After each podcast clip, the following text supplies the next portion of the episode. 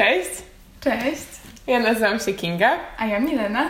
A to jest podcast Czarna, Czarna polewka, w którym serwujemy Wam dziwne rzeczy, czarne polewki, ale nie dlatego, że nie chcemy, żebyście wyszli za naszą córkę. Nie, nie, nie dlatego. Tylko dlatego, że interesują nas różne dziwne historie, tematyka kryminalna. No i postanowiłyśmy yy, zacząć nagrywać o tym podcast. Yy, wiemy, że jest jakby dużo już podcastów o tej tematyce, ale no może wniesiemy coś nowego, coś My innego. My same mamy wrażenie, że czegoś jeszcze brakuje, jeśli chodzi o te polskie podcasty kryminalne. I postaramy się właśnie tym być. Zobaczymy, co z tego wyjdzie. Tak. Yy, na początku kilka sprostowań. Yy, będziemy się śmiać.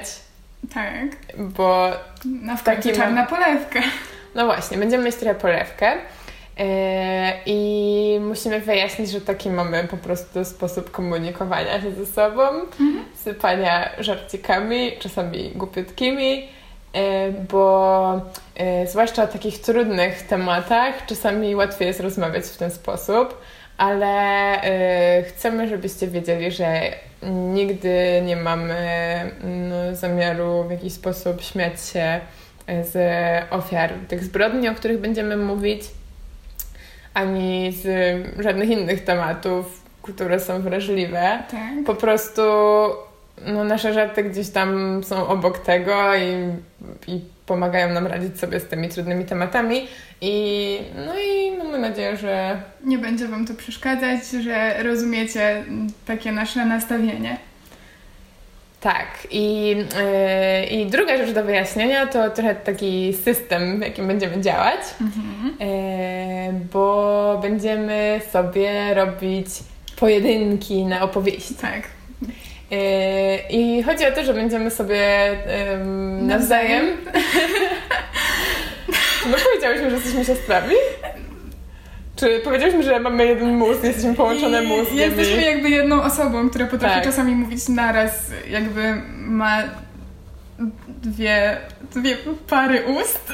No właśnie, i problem polega na tym, że dużo osób nam mówiło, że mamy podobne głosy, mhm, więc my nie, nie wiemy do końca, jak to wyjdzie, jak się nas będzie słuchało. Tak, tak. Czy... Mam nadzieję, że nie będziemy brzmiały, jakby trzeba było wezwać pomoc szybko i nas gdzieś zamknąć dla bezpieczeństwa świata. Tak, po prostu no jeżeli musicie, to traktujcie to jako wewnętrzny dialog jednej osoby, która ma jakieś dziwne zainteresowania i o, omawia sobie w głowie zbrodnie i różne inne dziwne rzeczy. Tak, czasem się też pewnie będzie sama ze sobą nie zgadzać ta osoba, tak. więc no, będzie ciekawie. Tak, i cisnąć sobie. tak, tak. To się pewnie będzie zdarzało. Tak, ale no nic z tym nie zrobimy, nie będziemy tutaj jakoś udawać, że mamy inne głosy. Nie, jak to? Ja będę teraz mówić nie, tak. Nie, nie będziemy. No dobra, nie, nie będziemy. Um, no ale wracając do wątku głównego, będziemy sobie za to y, rzucać pojedynki, tak. y, rzucać tematy y, na kolejny podcast. A oprócz tego będą też takie odcinki specjalne, ale to za jakiś czas sami zobaczycie, bo... Mm, nie to chcemy nie... od razu wszystkiego zdradzać. Tak, nie chcemy od razu wszystkiego zdradzać, ale to nie jest podcast tylko o zbrodniach. Tak, przekonajcie się sami. I na tym na razie zakończę.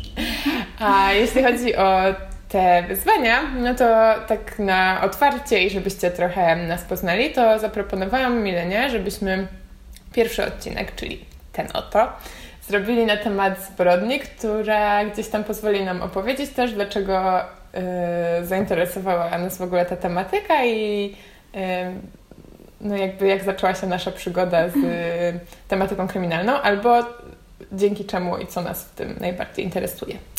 Więc tak. Milena. Ponieważ Kinga pierwsza wyzwała mnie na pojedynek, to yy, ja pierwsza wyciągam moje działa. I zaczynam od mojej historii. No i kiedy tak zastanawiałam się nad tym, co w ogóle sprawiło, że zaczęłam interesować się tematyką prawdziwych zbrodni, to doszłam do wniosku, że to w zasadzie zaczęło się już w podstawówce, co jest w sumie trochę niepokojące, no ale cóż. Otóż e, wtedy miałam koleżankę, która... Chodziłyśmy do tej samej podstawówki. Ja jeszcze nie miałam jakichś takich dziwnych wspomnień z niej. Kryminalnych. O nie, czy to jakaś sugestia? Nie. No, więc... no nie wiem, jak jest dalszy ciąg. Zobaczę, może tam kogoś zapisać pod podstawówce i właśnie się dowiem. No, może jeszcze nie teraz. Jeszcze trochę poczekamy z ujawnianiem takich sekretów na temat naszej przyszłości. Okej. Okay. Spokojnie, spokojnie. Wstrzymujemy konie. Ta historia, um, poznałam w ogóle tę historię w zupełnie zmienionej formie od jednej mojej koleżanki, która po prostu przeczytała kiedyś w internecie, bo zaczęła się interesować ogólnie różnymi strasznymi historiami i natknęła się na tą jako na jedną z pierwszych, ponieważ opowieść, jaką wam dzisiaj przekażę, jest w zasadzie bardzo popularna, ale ja sama, kiedy zaczęłam się w to trochę wgłębiać teraz, przygotowując się na ten odcinek, to zauważyłam, że w zasadzie wszyscy znają ją z, tylko z tej jednej strony, moim zdaniem. Więc ja trochę podejdę y, do opowiadania jej z tej drugiej, która według mnie jest y, trochę rzadziej poruszana. No ale może zacznijmy od tego, gdzie to wszystko się rozgrywa i w jakich czasach. Chcesz nas podtrzymać w napięciu, co tam tak, masz. Tak, mhm. Otóż akcja mojej historii rozgrywa się w Londynie dziewiętnastowiecznym, który po tym, jak w osiemnastym wieku, w latach sześćdziesiątych zburzono średniowieczne mury okalające miasto, zaczął się bardzo gwałtownie rozrastać. Chyba nikt się nie spodziewał tego, że to miasto po prostu wybuchnie na wszystkie strony. I w, podczas, przez jakby cały osiemnasty wiek liczba mieszkańców wzrosła z niecałego miliona do sześć przecinek siedem miliona. Więc miasto musiało się zmagać z zupełnie nowymi problemami, na które nie było gotowe. Było za dużo chętnych, a za mało możliwości pracy. Warunki życia w wielu miejscach, między innymi w dzielnicy Whitechapel, w której dokładnie będzie działa się ta moja dzisiejsza historia, były często bardzo trudne. Ludzie byli biedni i wobec tego też coraz częściej dochodziło do różnych zbrodni, jakichś kradzieży, różnych takich krętactw. Bardzo popularna była też prostytucja w tych biedniejszych dzielnicach, bo po prostu kobiety szukały każdej możliwej, każdego możliwego wyjścia, żeby jakoś zarobić. Mhm. No i oprócz tego też bardzo wielu imigrantów napływało w tym czasie do Londynu, co sprawiało, że rosła ksenofobia, antysemityzm, różne takie zgrzyty na tle właśnie rasowym i narodowościowym, dlatego że no, jak nikt nie miał pracy, a ktoś się dowiedział, że tutaj jakiś Żyd z Polski dostaje pracę, no to wszyscy by najchętniej tutaj pozbyli się tych wszystkich przybyszów z, spoza Anglii. Mm, tak się zastanawiam, czy jakoś tak bardzo dużo się na tym polu zmieniło. Trochę się zmieniło, a trochę jest tak samo. Cały czas wszyscy, wszyscy, no dużo ludzi wali do Londynu, no tak, a teraz tak. Dla odmiany mm. też do nas na przykład. No a reakcje są różne. Tak, ale, ale może nie ma takiego stopnia jednak tych... Mm... Mm-hmm. I prawo na pewno się rozwinęło. No tak. Jest dużo, dużo, dużo łatwiej jest ochronić osoby, które mogą być jakoś zagrożone.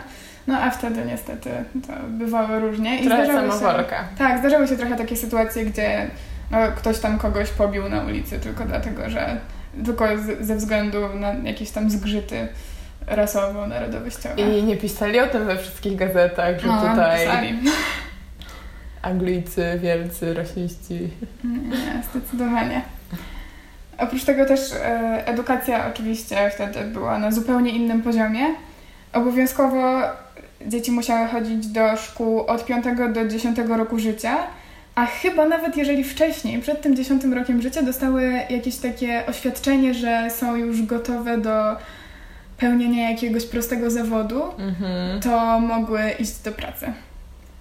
No, generalnie praca dzieci była bardzo powszechna, bo każdy musiał utrzymywać rodzinę i tak. Okay, i taki trochę ponury obraz tego Londynu nam mm, przedstawiasz. No niestety. Myślę, że znamy go z trochę innej strony, ale właśnie tą częścią Londynu będziemy się dzisiaj zajmować. Tą biedną dzielnicą Whitechapel. No i w sumie chyba mogę już powiedzieć, że skoro Whitechapel, dziewiętnastowieczny Londyn, no to Kuba Rozpruwacz. I ja dzisiaj nie będę tak do końca mówić o samym Kubie Rozpruwaczu, tylko będę opowiadać o osobach, które moim zdaniem są jego ofiarami. To znaczy wszystkich morderstw w Whitechapel, to znaczy tej serii y, zabójstw y, tam w, pod koniec dziewiętnastego wieku, w, w, jakby s- składają się na nią, składa się na nią jedenaście pojedynczych zabójstw. Natomiast najczęściej, rozważając właśnie, kto mógłby być Kubą Rozpruwaczem, bierze się pod uwagę piątkę kanonicznych ofiar, czyli pierwsze dwie jakby wyrzucamy i y, ostatnie ostatnie cztery. Okay. Natomiast moim zdaniem, oprócz tej kanonicznej piątki, ofiarą Kuby Rozpruwacza była również Marta Tabram. I tego, dlaczego inne y, osoby z, z tych jedenastu morderstw w Whitechapel nie były ofiarą Kuby Rozpruwacza, nie będziemy dzisiaj poruszać, bo to jest w ogóle strasznie długa dyskusja. Ale ja trochę przedstawię Wam historię zabójstwa Marty Tabram, potem kanonicznej piątki ofiar i na podstawie tego może spróbujemy sobie, na podstawie wiedzy policji w tamtych czasach i tych historii spróbujemy sobie stworzyć taki profil tego, kim mógł być Kuba Rozpruwacz. No bo narosło na ten temat już tyle różnych legend, że Kuba Rozpruwacz dla mediów jest albo jakimś w ogóle wampirem, potworem w jakimś magicznym płaszczu, no tak, pelerynie niewidce, albo kobietą, albo w ogóle jakieś różne dziwne no, historie się tam tworzą. Nie ukrywam, że jak zaczęłaś opowiadać o Londynie, to od razu sobie pomyślałam Jack the Ripper, ale taki właśnie płaszcz i tak, kapelusz taki... i... No i lecimy z tą legendą. Tak. No, ale poznajmy to od tej bardziej ludzkiej strony. Właśnie, moim zdaniem historia jest, jest trochę prostsza. No to opowiadaj i, i tak, zobaczymy. Tak. Zatem zaczynamy od Marty Tabram, która jak w zasadzie wszystkie panie z tej listy była prostytutką. I tak we wtorek, siódmego sierpnia tysiąc osiemset osiemdziesiątego ósmego roku, wieczorem, wyszła razem ze swoją koleżanką zajmującą się jakby tą samą profesją o pseudonimie Pearly Poll. Razem wyszły na ulicę. Kobiety spędziły trochę czasu pijąc w pubie razem z parą strażników, no a niewiele po północy, zgodnie z tym, czego panowie szukali i co panie oferowały, podzielili się na dwie pary i każda para poszła w swoją stronę. Marta razem ze swoim klientem udała się do budynku na George Yard. To był jakby taki budynek, w którego, chyba mogę powiedzieć, krużgankach często prostytutki, które nie miały za bardzo gdzie się udawać ze swoimi klientami, yy, tam oferowały im swoje mhm. usługi. Jestem sobie w stanie to wyobrazić. Tak. No i później, tej nocy, pani... Pani, której nazwisko przeczytam jako Hewitt, bo nie mam bladego pojęcia, jak inaczej mam je przeczytać. Hewitt? Może, może, nie wiem. Przepraszam, jeżeli coś tutaj w ogóle źle czytam, ale... Tak, no już możemy Was przeprosić tak, chyba raz na zawsze. Na pewno to. Będziemy tutaj popełniać jakieś głupie błędy, jeśli chodzi o wymowę nazwisk. Tym bardziej... I nie tylko. Nas miejscowości A, tak, i tak. itp. itd. Tak, to... I będziemy pewnie jeszcze za to przepraszać dziesiątki Dobry. razy, ale dobra. Na razie sobie. Zaraz. Pani Hewitt, no. żona nadzorcy tego budynku, wracała do mieszkania po wieczorze, który spędziła razem ze swoimi koleżankami z okazji faktu, że następny dzień, czyli ósmego sierpnia, jest jakby dniem wolnym od pracy w Anglii. No i kobieta później zeznała, że nie widziała nic nadzwyczajnego, kiedy wracała do... tego swojego mieszkania. Natomiast w zależności od tego, w jakim źródle sprawdzimy, to możemy przeczytać, że oprócz tego, że nic nadzwyczajnego nie zauważyła, Co jakby niekoniecznie wskazuje na to, że nic tam nie było, no bo kobieta była prawdopodobnie dość mocno pijana i było zupełnie ciemno. To jednak albo ona, albo jej mąż zeznał, że y, słyszał krzyk morderstwo. Natomiast w tej dzielnicy jakieś takie okrzyki w tym stylu były już raczej normą, więc po prostu jak to była ona, to sobie tam poszła do tego swojego mieszkania i zeznała. Nie weszło ich to. Tak, generalnie ktokolwiek usłyszał ten krzyk, nic z tym nie zrobił. No i nie wiemy w ogóle, czy to realnie miało miejsce, ale pojawiają się jakieś takie przesłanki. Potem, y, około godziny drugiej nad ranem, patrolujący okolice policjant natknął się na wałęsającego się tamtą ulicą niedaleko tego miejsca grenadiera, czyli jakby takiego żołnierza zajmującego się rzucaniem granatami. Mhm. No i spytał go, co robi, i usłyszał odpowiedź, że czeka na znajomego. I ten fakt może się potem przydać, bo tam nie wiadomo, czy to, czy to nie ten grenadier jest Kubą Rozpruwaczem. Później, około drugiej trzydzieści w nocy, dorożkarz wracający z pracy zauważył kogoś leżącego na podłodze na pierwszym piętrze. No ale pomyślał sobie, że to pewnie jakaś osoba postanowiła się tam skryć w nocy i zasnęła, bo zdarzały się takie przypadki, że ludzie sypiali w jakichś takich krużgankach budynków. Zatem ostatecznie ciało Marty Tabram znalazł dopiero wychodzący do pracy przy brzegu Tamizy yy, mężczyzna. I to miało miejsce około piątej rano i prawdopodobnie zareagował tylko dlatego, że było już wystarczająco jasno, żeby mógł zauważyć ślady krwi przy ciele. No i mężczyzna natychmiast przyprowadził na miejsce policjanta. Sprowadzono oczywiście zaraz potem również lekarza, który orzekł, że kobieta nie żyje. I zostało jej zadanych trzydzieści dziewięć ran kłutych przy pomocy dwóch różnych narzędzi. Pierwsze trzydzieści osiem ran wykonano jednym krótkim nożem, prawdopodobnie jakimś nożem kieszonkowym, a ta ostatnia, głęboka rana na piersi, prawdopodobnie została wykonana bagnetem albo jakimś sztyletem. Oprócz tego lekarz stwierdził, że kobieta nie została zgwałcona, chociaż znaleziono ją z odsłoniętymi dolnymi partiami ciała. Mhm. I jakby ten aspekt podniesionej sukni z odsłoniętych dolnych partii ciała będzie się jeszcze powtarzał. W zasadzie to on ma miejsce przy czterech, pie- u pie- u czterech pierwszych kanonicznych ofiar i u poprzedniej kobiety mm, u poprzedniej Widzę, że kobiety lubisz statystyki. No, bo to jest moim zdaniem bardzo ważne, dlatego że ja no nie dobra. wiem, dlaczego Marta o... nie jest uważana za ofiarę Kuby. Dobra, opowiedz nam historię, a później się pozastanawiam. Jeszcze, jeszcze tylko powiem, że inspektor Walter Dew się ze mną zgadza, że, że Emma Smith, która została zamordowana jako pierwsza z jedenastu ofiar, niekoniecznie jest ofiarą Kuby Rozpruwacza, natomiast co do Marty Tabram nie ma żadnej wątpliwości, więc ja nie wiem. Ja, ja nie wiem. Okej.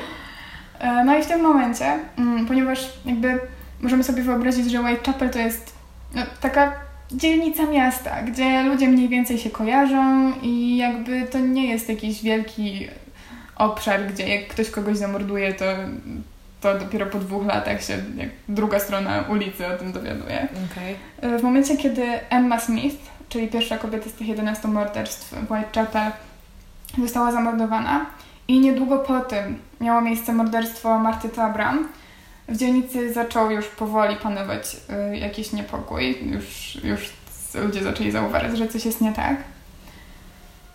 No i następnie było w zasadzie tylko gorzej, ponieważ kolejna ofiara, Mary Ann Nichols, ostatnie dni swojego życia spędziła w pokoiku takim małym, który wynajmowała razem z, ze swoją współlokatorką Ellen Holland. I w piątek, trzydziestego pierwszego sierpnia tego samego roku, o godzinie drugiej trzydzieści nad ranem, Ellen spotkała pijaną Polly, bo tak Mary Ann Nichols była nazywana, stojącą na rogu Whitechapel Road i jednej z odchodzących ulic bocznych. Whitechapel Road to jest jakby taka główna droga w tej dzielnicy. I dowiedziała się, że Mary Ann została wyrzucona z pokoiku, który, w którym wspólnie mieszkały, z powodu braku pieniędzy na czynsz. Ona wtedy była bardzo roztrzęsiona i Ellen y, próbowała namówić ją, żeby wróciła do domu, że może uda się tam przekonać człowieka, od którego wynajmują ten pokój, żeby jeszcze trochę tam pomieszkała i na spokojnie zarobiła na czynsz.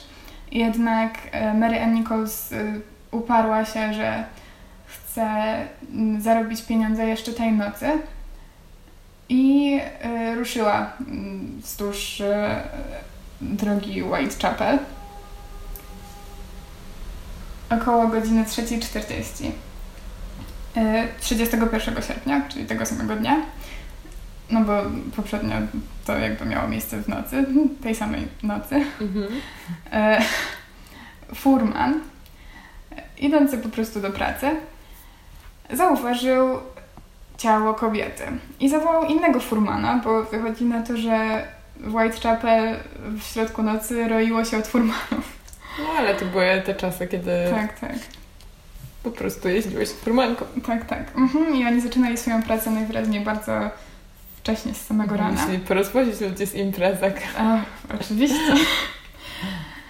No i y, mężczyźni zaczęli tam oglądać ciało kobiety, ale ono jeszcze było ciepłe i kobieta... wyczuwali taki urywany oddech, a w tych czasach jakby nie było takiej świadomości, że urywany oddech może, może mieć miejsce jeszcze przez jakiś czas po śmierci. Więc mężczyźni stwierdzili, że no możliwe, że nie żyje, ale możliwe też, że po prostu jest pijana i tak sobie leży na drodze. A nie widzieli krwi? No właśnie, to jest najdziwniejsze w tym wszystkim, bo kobieta również miała y, jakby podniesioną suknię, y, także odsłania, odsłania tam miała dolne części ciała. I mężczyźni stwierdzili, że wezmą tą suknię i zasłonią ją, jak Pan Bóg przykazał, żeby wszystko było elegancko. I z jakiegoś powodu nie widzieli krwi. Okay. Poszli sobie do pracy. Stwierdzili, że no, jak spotkają po drodze jakiegoś policjanta, to mu powiedzą, że tam znaleźli tą kobietę, ale, ale generalnie idą do pracy, bo pewnie jest pijana. I później... na miejscu, niedługo po tym, myślę, że nie więcej niż dziesięć minut po, po tym, jak mężczyźni ją znaleźli, czyli po tej trzecia czterdzieści, na miejscu pojawił się policjant patrolujący ulicę, czyli on jakby robił tamtędy regularne obchody. Był tam pewnie jakieś pół godziny wcześniej i powiedział później, że wcześniej, jak był w tym miejscu, nie było tam żywej duszy, ulica była zupełnie puściutka.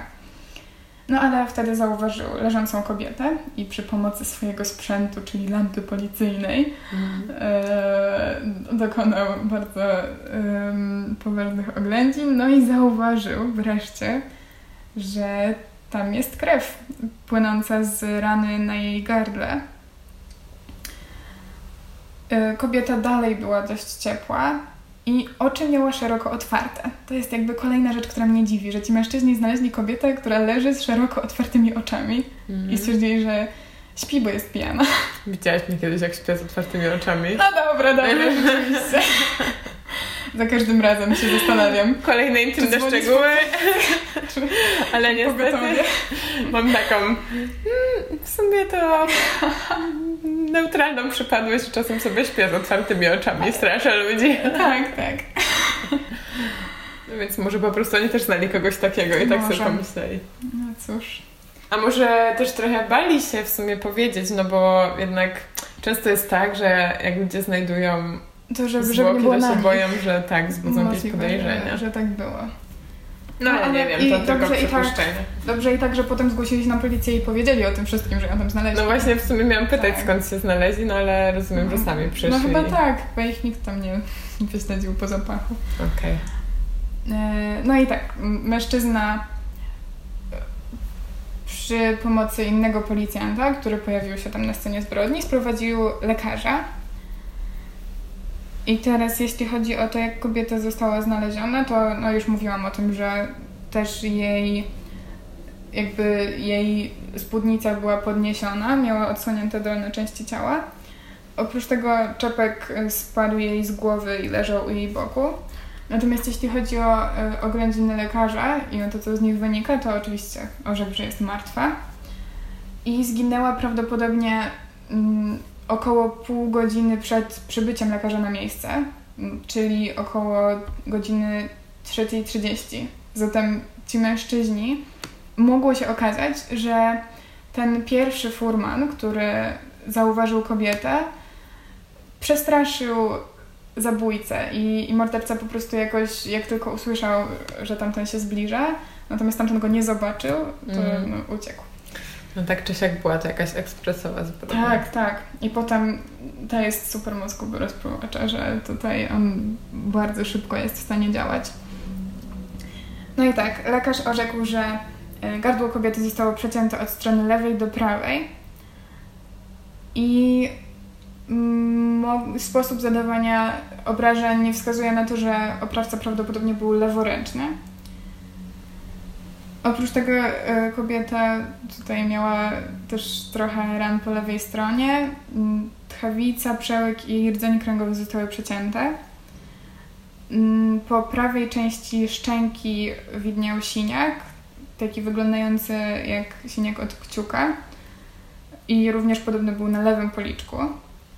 Więc być może morderca, kiedy podcinał jej gardło, złapał ją za szczękę. Oprócz tego yy, od środka dna żeber wzdłuż prawej strony został przecięty jej brzuch. No i generalnie tutaj mamy już y, takie dużo bardziej rozległe obrażenia niż w przypadku Marty Tabram.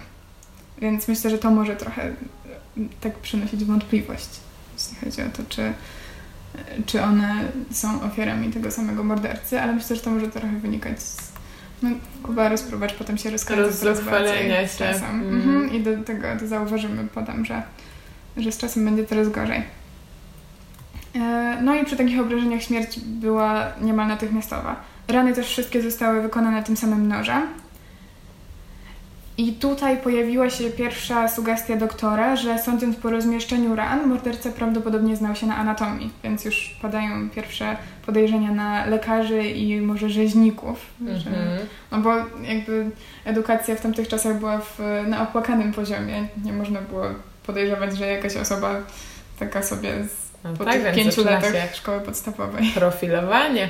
Tak, tak. Już mamy pierwsze, pierwsze wskazówki tutaj. I tutaj pojawia się też takie spostrzeżenie, że patrząc po y, rozpryskach krwi, żadna z ran nie zabiła ofiary, bo mm. byłoby tej krwi dużo więcej, gdyby to właśnie to podcięcie gardła albo któreś z ran na brzuchu były tymi ranami śmiertelnymi, więc najprawdopodobniej kobieta została albo zadławiona na śmierć. I tutaj nie wiem, jak to się stało, że oni nie byli w stanie Czyli tego sprawdzić. Że te rany były zadane po śmierci. Tak, mhm. że jakby zginęła wcześniej. Prawdopodobnie mhm. była albo zadławiona na śmierć, albo duszona. Tak. No i ten cały, cały ten atak prawdopodobnie trwał jakieś pięć minut najwyżej. Ten Kuba Rozpruwacz to po prostu jakieś hmm. tornado. Ekspresowy. E, no i oczywiście zaczęło się szukanie jakichś świadków i y, potencjalnych podejrzanych. No i okazało się, że na sąsiedniej ulicy stała końska rzeźnia, w której przez całą noc pracowali trzej mężczyźni. Oni przepytani przez y, policję zeznali, że nic nie słyszeli, nic nie widzieli. Dowiedzieli się o, mode- o morderstwie dopiero, kiedy y, jeden z tych policjantów, mijając jakby ich miejsce pracy, powiedział im o tym, bo on wtedy szedł y, sprowadzić doktora. No i, i powiedział im, że mhm. no tam kogoś zabili w ulicy niżej. No, bardzo taki... Tak. No otwarty so... człowiek, by lubił się dzielić informacjami z, ze swoimi obywatelami.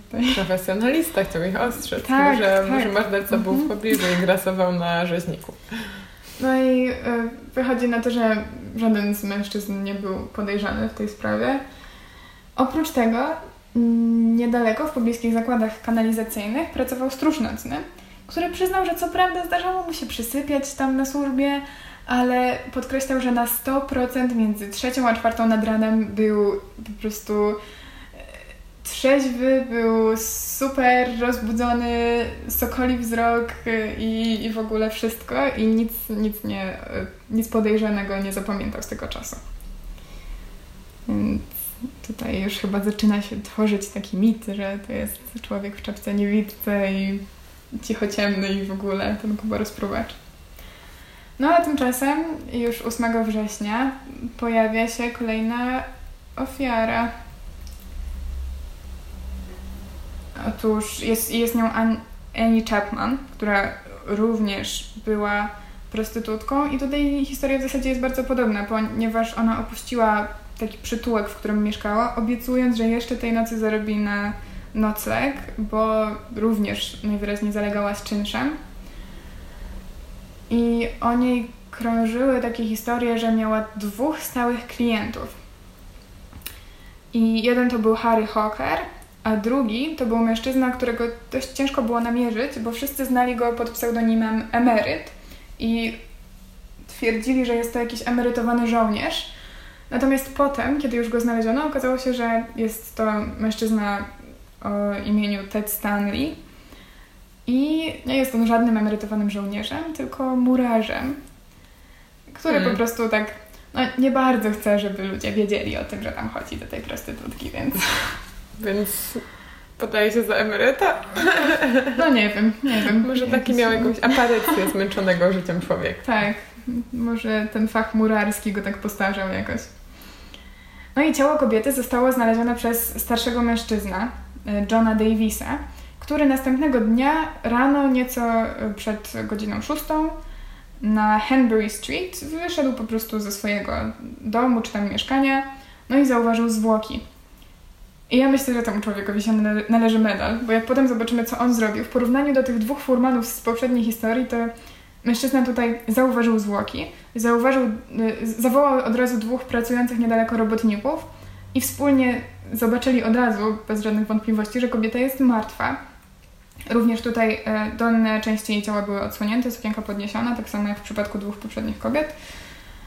Twarz i dłonie tej kobiety były pokryte krwią. No i mężczyźni od razu stwierdzili, że trzeba zaraz sprowadzić policjanta, więc rozdzielili się, żeby znaleźć go jak najszybciej. No i niestety, niestety... I się zgubili. Jakby jeden tak bardzo to przeżył, yy, to, to swoje odkrycie, że no nie podołał, no musiał iść do baru się napić. Yy, tam postanowił po prostu szukać policjanta. Drugi, yy, drugi z robotników natknął się na policjanta mającego jakby swoją wartę na jednej z tam ulic pobliskich i powiedział mu, że no tam kobieta leży zamordowana, trzeba coś zrobić, a ten policjant odpowiedział mu, że on to nie może schodzić ze swojej warty, właśnie, że nie wolno mu po prostu opuszczać posterunku. Może po prostu on zaleciał pod Buckingham Palace i tam po prostu musieli pilnować. Może. No właśnie. Może on tak naprawdę chciał sprawić, żeby ten policjant się zaśmiał. No, ale w każdym razie potem w ogóle ten człowiek, ten, yy, ten robotnik był taki rozżalony tą historią, że złożył jakąś skargę w ogóle na tego policjanta. No i powiedzieli mu na posterunku, że jakby takie są procedury i że on dobrze zrobił, ten policjant, że nie mamy klimat. Tak, tak. No i myślę, że tutaj po prostu problem polegał na tym, że akurat w tym miejscu, w którym ta kobieta zmarła, nie było żadnego policjanta. Nie wiem, czy jakby nie mieli nikogo obsadzonego na patrolu, czy po prostu jakiś... No, może to też jest trochę czasem tak, że w dużych miastach, jak są jakieś takie ciemne dzielnice, no to też w sumie policjanci niby tam się przewijają, ale z drugiej a, strony tak, tak przymykają czasem oko, a no czasami tak, to tak, w ogóle tak. Są zamieszani. Mhm. No ale nie wiem, jak to wyglądało wtedy. I też to były jeszcze, ten przypadek Annie Chapman był jeszcze, to było jakby, to było, to było czwarte z tych morderstw, z tych jedenastu, więc potem zauważymy, że już w ogóle wszyscy stają na rękach, żeby żeby wszyscy policjanci zaraz przybiegli na to miejsce, gdzie, gdzie miało miejsce morderstwo. A tutaj jeszcze, jeszcze nie było takiego, mm, takiego nastawienia. No i w końcu ten y, człowiek, który znalazł zwłoki, John Davis, dobiegł do w ogóle jakiegoś posterunku policji czy czegoś takiego i y, sprowadził na miejsce inspektora Josepha Chandlera. No ale do tego czasu wokół miejsca zbrodni zabrał się tłum gapiów, yy, przez których ciężko było się przycisnąć, trzeba było policjantów, żeby opanować sytuację. No i potem sprowadzono również oczywiście doktora, yy, George'a Baxtera Phillipsa, który potem będzie się jeszcze przewijał w kilku innych sprawach. No i doktor orzekł, że ciało było strasznie okaleczone, Sztywność kończyn powoli się zaczynała, co potem on wykorzystał jakoś pewnie do oszacowania czasu śmierci. Też język kobiety wystawał pomiędzy zębami, ale nie poza usta, co wskazywałoby na to, że ona również była duszona. No i gardło kobiety zostało głęboko rozcięte, tak samo jak u poprzednich ofiar, czyli od lewej do prawej, napastnik prawdopodobnie leworęczny. Oprócz tego były też jakieś inne nacięcia na skórze. Brzuch również był, kobiety brzuch był rozcięty od mostka aż po kość łonową. I tutaj już zaczyna się coraz bardziej rozzuchwalać Kuba Rozpruwacz, ponieważ jej jelita zostały przez niego wyciągnięte z jej jamy brzusz, brzusznej i położone obok jakby kobiety. Tutaj też mamy pojedyncze siniaki odpowiadające wielkością kciukom mężczyzny na twarzy i na klatce piersiowej. I w, jakby na tyle, na ile ówczesna medycyna była w stanie to orzec, to wydaje się, że kobieta przed śmiercią nie przyjmowała żadnego alkoholu.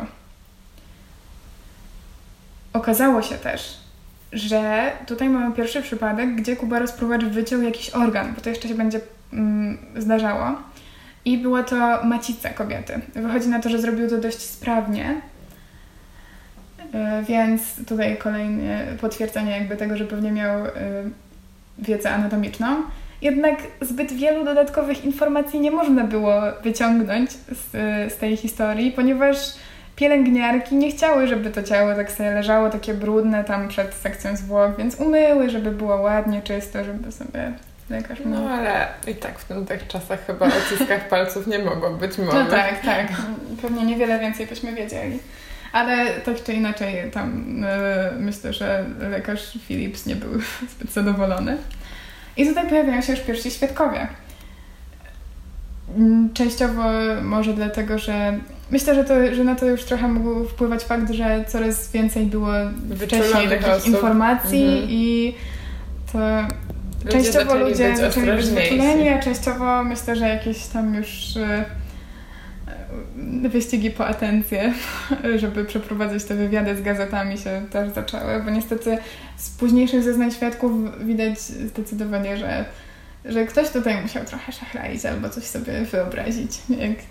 No, no i pierwsze, pierwsze zeznania pochodzą od kobiety o imieniu Elizabeth Long, która była znana również jako pani Durrell i ona O, o godzinie piąta trzydzieści, czyli w zasadzie pół godziny przed tym, kiedy ciało ofiary zostało znalezione, szła wzdłuż tej ulicy, na której znaleziono ciało, czyli Hanbury Street, i mijała mężczyznę i kobietę stojących przed domem numer dwadzieścia dziewięć, czyli to było bardzo blisko tego miejsca, gdzie ciało zostało znalezione. I opisała tego mężczyznę. Był on ubrany w długi czarny płaszcz i kapelusz. To jest pierwszy moment, kiedy pojawia się w mediach, w prasie ta jako postać, postać w płaszczu i kapeluszu, tak. Ta, która jest teraz która już... Która jest dalej w mojej wyobraźni, jak mm. mówisz o tej historii. Dokładnie. No i kobieta usłyszała też e, krótki dialog między parą. E, otóż mężczyzna zapytał "Will you?", czyli coś w rodzaju "Co robisz tak?" albo "Czy możesz? możesz?", coś takiego. No a kobieta, którą później y, pani Durrell zidentyfikowała jako Annie Chapman, odpowiedziała tak. Przed tym, y, o godzinie piąta piętnaście, młody cieśla Albert Kadosz, który mieszkał na ulicy Hanbury y, w domu numer dwadzieścia siedem, czyli też bardzo blisko tego miejsca, gdzie ciało kobiety zostało znalezione, wyszedł na podwórko skorzystać z toalety, no bo niestety cierpiał na, na problemy z pęcherzem, jak podają niektóre źródła. No i podobno usłyszał głos kobiety mówiący albo krzyczący "nie" i dźwięk czegoś spadającego na ogrodzenie łączące jakby podwórko. Jego podwórze z tym sąsiednim. Mhm. I ja nie wiem, jak bardzo musiał być zajęty tym swoim zapaleniem pęcherza, że nie zareagował, jak czuł, że ktoś mu się tucze o ogrodzenie w nocy. I jakaś no kobieta krzyczy. Z drugiej strony to było już nad ranem, więc może też myślał, że jakieś pierwsza raz niedobitki z imprez. No. Może rzeczywiście. Może tak. No dobrze, że chociaż o tym opowiedział. O tym mogli się zataczać czy coś i dlatego tak uderzyć. No i też trochę tutaj jakby już widzimy, że ten mężczyzna mówi, że widział, że słyszał coś takiego wcześniej, niż ta kobieta widziała jakby parę rozmawiającą sobie spokojnie, mm. więc już, już coś się nie zgadza. No i tak, tutaj też mamy, patrząc na to, jak rozmieszczona była krew, najprawdopodobniej kobieta była duszona wcześniej i to nie to przecięcie gardła ją zabiło. I też pobliskie, pobliskie jakieś źródło wody nie było zanieczyszczone krwią, przynajmniej na tyle, no ile można powiedzieć w tamtych czasach, co by wskazywało na to, że morderca nie, nie skorzystał z niego, żeby umyć sobie ręce. I tutaj już mamy takie głosy, że wobec tego to był jakiś zuchwalec, straszny pomiot diabła i tak dalej. Żeby... No, a jeżeli w tak krótkim czasie udaje mu się, jakby udaje. Hmm. Po prostu tyle zbrodni popełnia i to jeszcze takich i każda kolejna coraz jakby hmm. tragiczniejsza dla ofiary, no to... Tak, tak, no, na pewno. I... Może się rozbestwiać niestety. Mhm. I myśl... musiał mieć jakieś metody na na chowanie tych śladów krwi, kiedy przechodził ulicami. Z drugiej strony, jak widać, przecież tam za bardzo na siebie nie zwracają uwagi. No więc... tak, tak, to też, to też. Tutaj na początku mamy taką totalną znieczulicę chyba. Mówi się tak, że, że teraz przez te media i tak dalej to coraz większa znieczulica.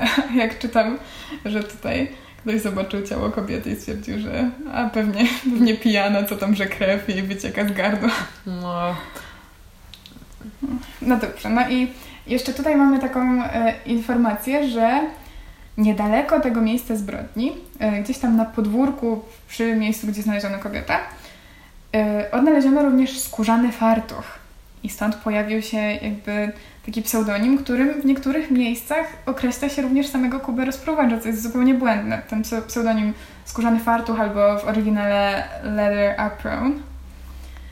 No, bo jakby to nie ma żadnego związku z Kubą Rozpruwaczem. Człowieka, do którego należał ten fartuch, namierzono. Okazało się, że jest to John Pizer, czyli polski Żyd, który mieszkał w Whitechapel i jakby zajmował się wyrobem butów.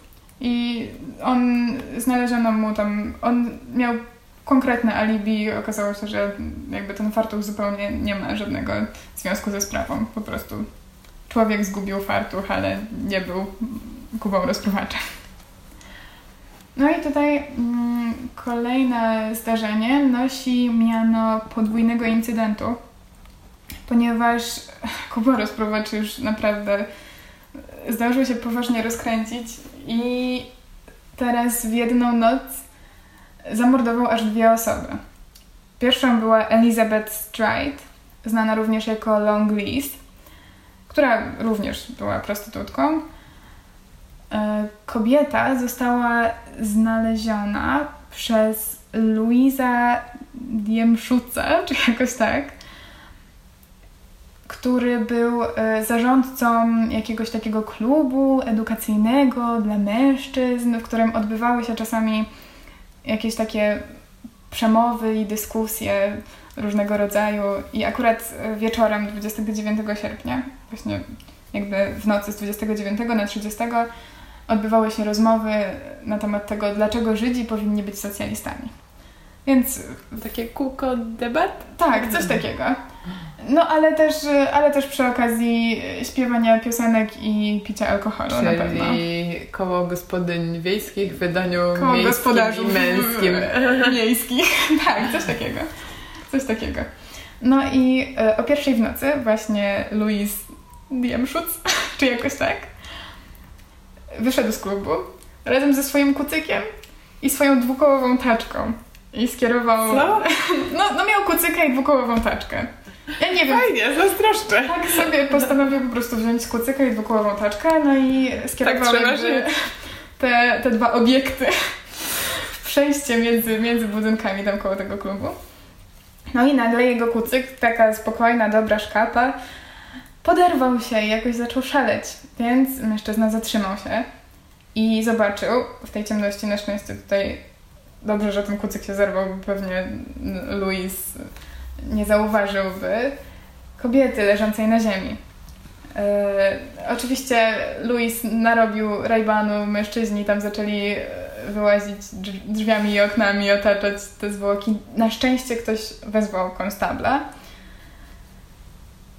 i lekarza, doktora Fredericka Williama Blackwella, który również będzie się tutaj jeszcze przewijał w którymś przypadku, który stwierdził, że kobieta miała poderżnięte gardło i była jeszcze ciepła, więc wydarzyło się to również bardzo niedawno. No ale jeszcze będzie trochę o tym, o oględzinach zwłok.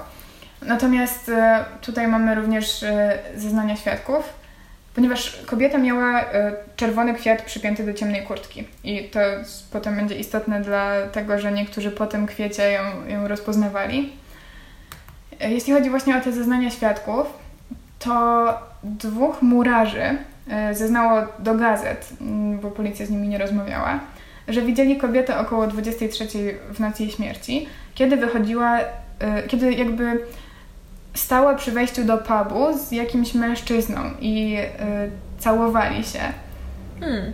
Mężczyźni, ci, ci murarze powiedzieli, że zwrócili na to uwagę, dlatego że ten człowiek, który się z nią tak całował, wyglądał na jakiegoś takiego szanowanego, dobrze urodzonego. Powiedzieli, że miał gęste czarne wąsy, bez brody, nosił płaszcz i kapelusz w kształcie mówki. Mhm. No i właśnie tak bezwstydnie ściskali się i całowali w pobliżu wejścia do pubu. I ci mężczyźni, przechodząc obok nich, tak sobie zażartowali, że... Bo na, na początku namawiali tego człowieka, żeby poszedł z nimi na drinka, a kiedy on odmówił, to y, powiedzieli do niej, że no uważaj, to skórzany fartuch, który cię tutaj próbuje jakoś zwabić czy coś. Okej. Okay. No czyli tak. Już popularny był wtedy. Tak, tak, już, już był sławny, zdecydowanie. Tak. Później około północy pewien mężczyzna zobaczył kobietę, którą zidentyfikował jako Stride, która rozmawiała z, z jakimś mężczyzną, który wyglądał, jak był, był tęgi, miał około pięć stóp i sześć cali wzrostu, czarny płaszcz, ciemne spodnie i czapka jakby marynarska. Czy taka czapka z daszkiem, ale taka w rodzaju żołnierz, marynarz, coś takiego. Ale czy to jest tak, że oni wszyscy wiedzieli, że musi mieć jakąś czapkę, tylko nie wiedział jaką, więc po prostu wymyślali? Nie wiem, ale tutaj pojawia się już jakby taki, bo potem w, w, w kilku różnych źródłach możemy też spotkać podejrzenia, że to jakiś marynarz, żeglarz. A. To jest kolejny taki zawód, którego tutaj szukamy, bo jeszcze, jeszcze później ktoś będzie mówił, że... No ale przecież wtedy, okay. Gdyby wyjeżdżał na dłużej, to nie dałby rady w takim krótkim czasie tylu zbrodni popełnić. Marynarze raczej nie stacjonują koniecznie w jednym porcie przez, nie wiem, tam na jakim przełomie czasu, ale to chyba na kilka miesięcy, no, nie? Kilka miesięcy na pewno. Nie, no nic. Ciężko powiedzieć. Ale to jeszcze się będzie pojawiało, więc jednak ta, ta czapka... Ja trochę też mam taką teorię yy, co do tych czapek, ale to jeszcze do tego przejdziemy. Dobra, opowiadaj historię, e, na tak, końcu tak. Powiesz teorię. No i widział, jak właśnie y, ta kobieta, którą zidentyfikował jako Elizabeth, y, całuje się z tym mężczyzną, tym niby marynarzem. No i też powiedział, że ten mężczyzna wyglądał, jakby był taki dość dobrze urodzony, czy coś takiego.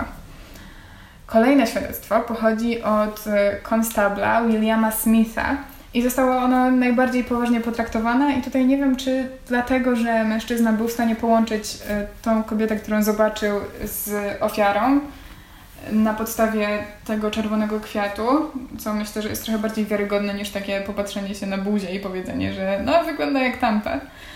Czy też dlatego, że on po prostu był policjantem, więc dlatego wierzono mu bardziej. No ciężko powiedzieć, czy to ma jakieś wielkie znaczenie w tej sytuacji. No ale tak, to jest jedno z takich najbardziej, uważanych za najbardziej wiarygodne zeznań. No i um, konstabl Smith um, widział Elizabeth Stride z jakimś mężczyzną trzydzieści pięć minut po północy. I powiedział, że ten mężczyzna miał ciemną cerę, ciemne wąsy, y, płaszcz, ciemne spodnie i niósł jakąś paczkę zawiniętą w gazetę.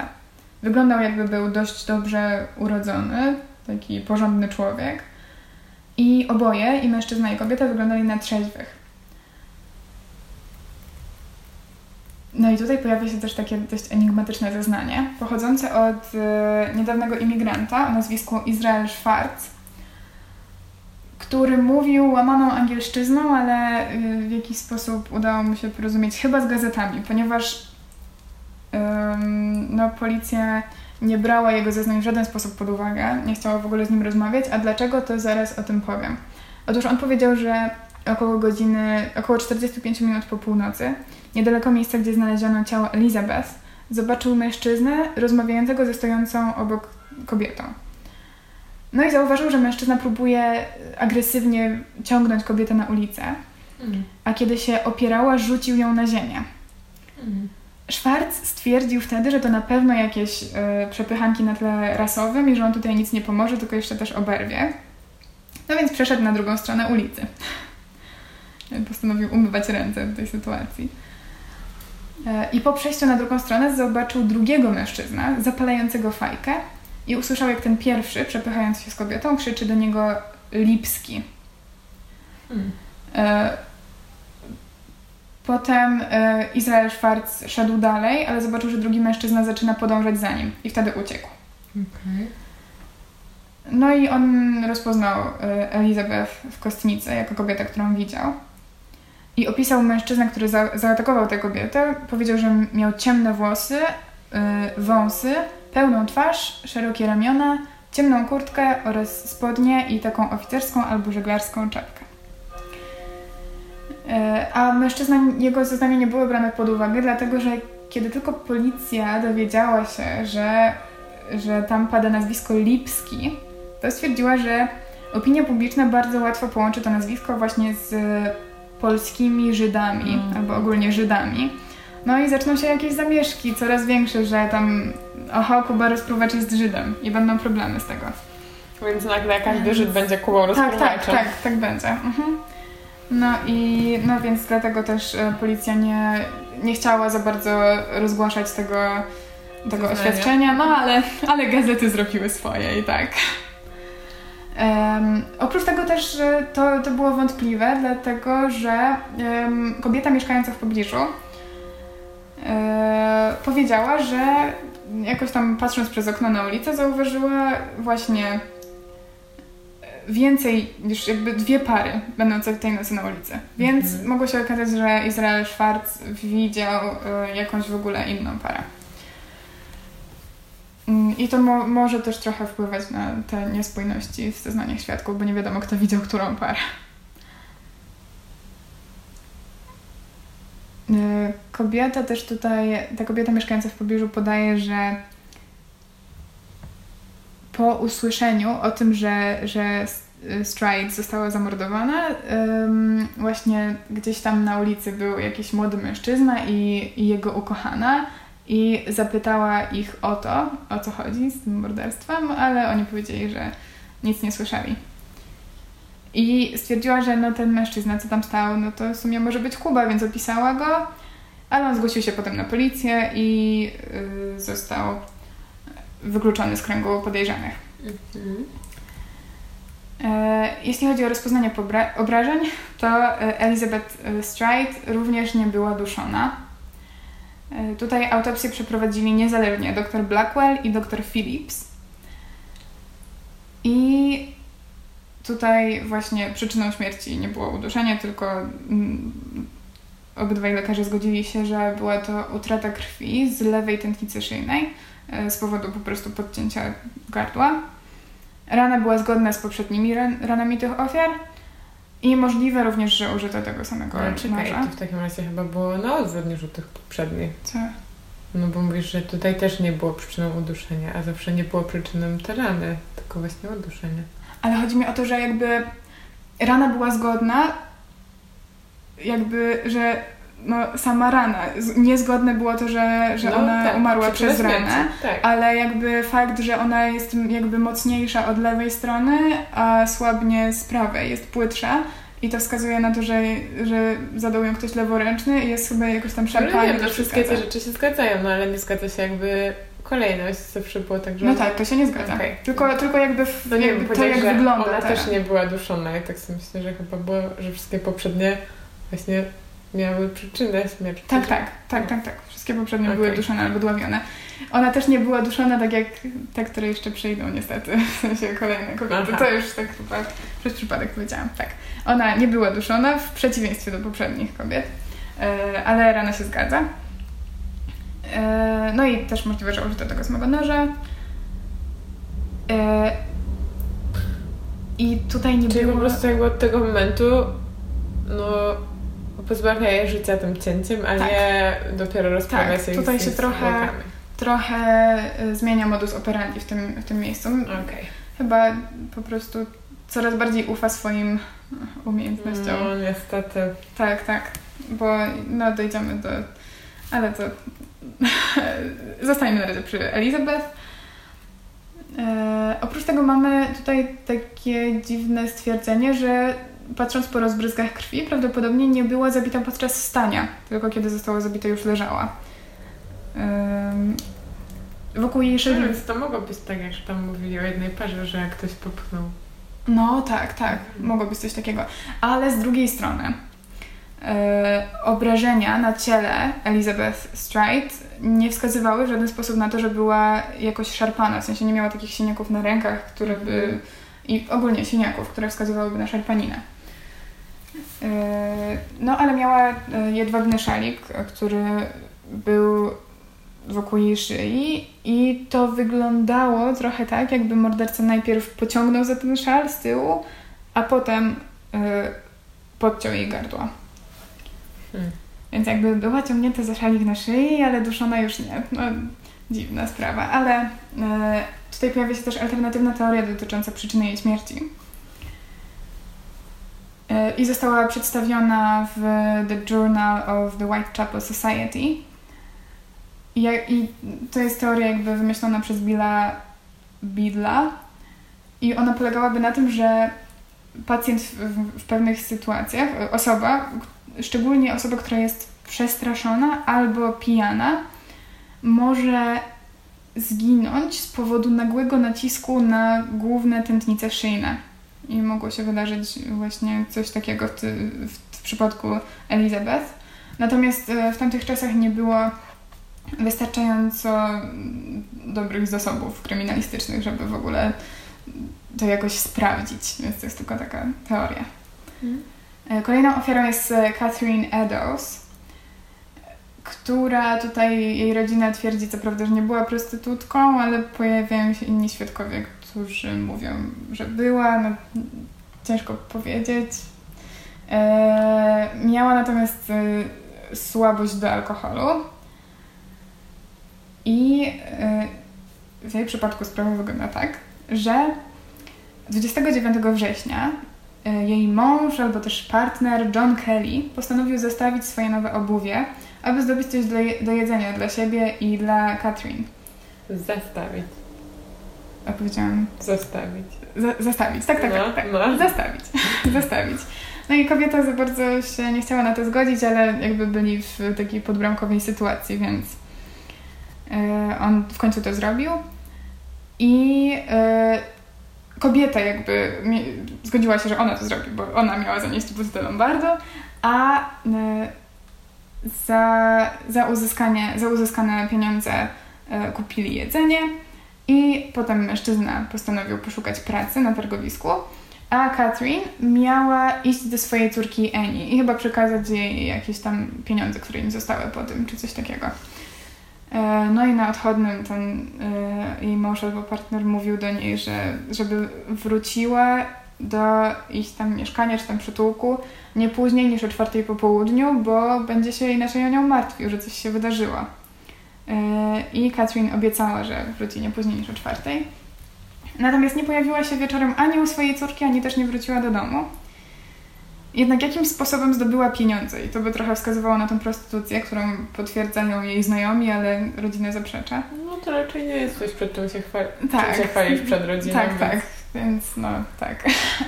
No i o godzinie dwudziestej trzydzieści konstabl zauważył tłum ludzi stojących jakby w jednym miejscu na ulicy. Przepchnąwszy się przez środek grupy gapiów, okazało się, że na chodniku leży pijana y, kobieta. No i była to Catherine. Sprowadzono ją na posterunek policji, gdzie została umieszczona w celi, aż do momentu, kiedy wytrzeźwiała, co nastąpiło y, minutę przed pierwszą w nocy. Hmm. No i mężczyźni stwierdzili, że no jak jest trzeźwa, to może sobie już iść. Nieważne, że tam jakiś e, seryjny morderca agresuje na ulicy. No, ale nie mogę jej też tak trzymać. No tak, to racja. E, no i e, została wypuszczona z celi. Ona zresztą też sama e, bardzo chciała wyjść. Tam rozmawiała z mężczyznami. Tam też obiecała mężowi, że wróci. A no, o czwarta tak, tak. już była pierwsza w nocy. Więc czwarta za trzy godziny. Musiała się śpieszyć. No ale i... nie, no miała być o czwartej po tak, południu. Tak, tak, no i została wypuszczona z celi. Oddaliła się od posterunku, jednak poszła w przeciwnym kierunku niż ten, gdzie mieszkała. Okej. Okay. I potem około godziny pierwszej trzej żydowscy dżentelmeni, którzy opuścili budynek... A jak ustaliłaś, że to byli dżentelmeni? Źródła ustaliły, że to były dżentelmeni. Byli dżentelmeni. Były dżentelmeny. Że to, tak, że to były tak, dżentelmeny żydowskie. No. No i oni opuścili budynek znajdujący się około dwadzieścia minut drogi od miejsca, gdzie znaleziono Elizabeth, potem już zmarłą. Aha, tą wcześniejszą ofiarę. Czy tą ofiarę? Tak, to... tak no. wcześniejszą. Teraz okay. mówimy o Katrin. Tak, tak. Yy, właśnie. Elizabeth. No i yy, gdy minęli yy, skrzyżowanie, yy, zauważyli mężczyznę i kobietę rozmawiających cicho ze sobą. Para była odwrócona plecami do mężczyzn, yy, jednak jeden. Potem, yy, przechodząc obok nich, obrócił się i mógł przyjrzeć się mężczyźnie. Yy, I opisał, rozpoznał ubranie yy, Catherine Eddowes. Yy, był w stanie powiedzieć, że widzieli tam właśnie ją. I opisał mężczyznę. Mężczyzna według jej, jego zeznań, yy, tego, tej żydowskiej dżentelmeny, mm-hmm. wyglądał na marynarza. Tutaj się potwierdza. Mm-hmm. Tutaj Kuba Rozpruwacz został marynarzem. No może on się przebierał, tak? No właśnie. No dobra, sobie, ale... No dobra. Już no i wyglądał na około trzydzieści lat. Miał pięć stóp i dziewięć cali wzrostu. Jasną cerę i jasne wąsy. Czerwoną chustkę wokół szyi. Luźno dopasowaną kurtkę i szarą czapkę. Taką marynarską szarą czapkę. Mhm. Ciało Catherine Eddowes, no bo chyba już wszyscy wiemy, że zmarła, zostało znalezione około godziny pierwsza trzydzieści na Mitre Square. To był jakby taki placyk i on nie był szczególnie duży. Ciało kobiety znalazł konstabl z miejskiej policji, który akurat jakby robił obchód w tym miejscu. I mężczyzna powiedział, że oprócz tej martwej kobiety plac był zupełnie pusty i wtedy, i przy poprzedniej jakby jego rundce, tym, Obchodzie. kiedy przechodził tamtędy. Więc nie było w ogóle żadnej możliwości, żeby ktoś się tam ukrywał, bo to nie był jakiś wielki rynek w Londynie, tylko po prostu taki placyk. Mhm. Kobieta leżała we krwi z podniesioną spódnicą. Doktor, który dokonywał potem oględzin, powiedział, że yy, że śmierć byłaby natychmiastowa w, w takiej sytuacji, patrząc jakby na, na jej obrażenia. Ona również nie była duszona, tylko miała właśnie podcięte gardło. I tutaj doktor mówi, że a guzik w poprzednich sytuacjach, bo morderca nie posiadał wielkich umiejętności anatomicznych i niekoniecznie musiał, yy, musiał być jakimś wielkim lekarzem. Yy. I tutaj też e, doktor mówi, że morderca niekoniecznie był ubrudzony krwią, co będzie istotne. No, a czy tym dwóm ofiarom wycinał organy jakieś? Nie, e, to znaczy poprzedniej nie, a tutaj do Katrin zaraz dojdziemy. E, tak, u kobiety również mamy otwarty brzuch, jelita przecięte, przy pra- jakby wyciągnięte z jamy brzusznej i umieszczone przy prawym ramieniu. I te jelita zostały nadcięte, nie wiadomo czy specjalnie, czy przez przypadek, yy, i substancja ka- kałowa wydostała się na zewnątrz, co później też będzie trochę istotne. Oprócz tego pomiędzy lewym ramieniem a ciałem Catherine Eddowes yy, zostało również umieszczone około dwóch stóp yy, jelita, to znaczy taki, taki długości fragment. Mhm. I Katrin była też pierwszą osobą, która miała okaleczoną twarz, bo Kuba Rozpruwacz wyciął kobiecie fragmenty skóry z policzków w kształcie trójkątów. I tutaj pojawia się rzeczywiście wycięty organ. Jest to lewa nerka i fragment macicy. Mhm.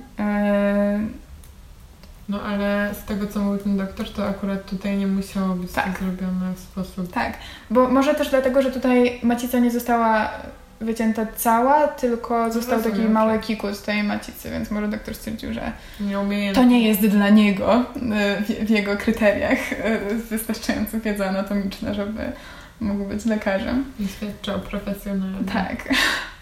Lekarz nie był pod wrażeniem, jak zobaczył. Um, no i tak, oczywiście wtedy już, to już był ten moment, kiedy już wszyscy wiedzieli, co należy zrobić. I zaraz ściągnięto bardzo duże oddziały policji, detektywów i rozkazano przeszukanie całych tych okolic i po prostu pytanie, rozmawianie z każdą osobą, którą, którą się napotka na ulicy. I tak okazało się, że, że fragment fartucha kobiety został oderwany i ten fragment właśnie w trakcie tych przeszukań ulicy, w sensie ulic wokół, znaleziono na Gowson Street, około siedem minut drogi na północny wschód od miejsca zbrodni. Ten kawałek fartucha był też ubrudzony przez krew i właśnie substancję kałową i to wyglądało tak, jakby morderca wytarł o niego swój nóż. Aha. I to było o tyle dziwne, że no, na podstawie tego znaleziska moż- możemy stwierdzić na sto procent, że on przemieszczał się w stronę północnego wschodu od miejsca zbrodni, ale nie wiadomo do końca dlaczego, bo to nie wydawała się być najlepsza możliwość. W sensie tam jakby... Bo co, bo miał być na południowy zachód? Źródła podają, że północny wschód to nie była dobra droga. Tak. No, no ale nie wiemy, dokąd nawet on szedł, więc może po prostu szedł tam, gdzie... No ale jakby chodzi o to, że on już miał, miał dużo... Już policja tam... On prawdopodobnie przeszedł obok policjantów w jakiś sposób. No może był policjantem. Może. To jest, to jest jakaś opcja. A może miał serial na niewidkę? Na pewno. No to wszystko tłumaczy. E, no, no cóż, ale... no poszedł tam. Nad I przeszedł. Tym, nad... I go nie znaleźć. Tak.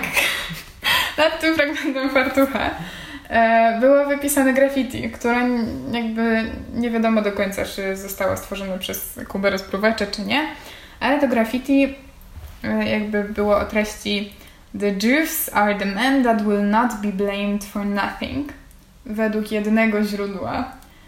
Jakby, no, w zasadzie tak podają zapiski e, policji z tamtych czasów.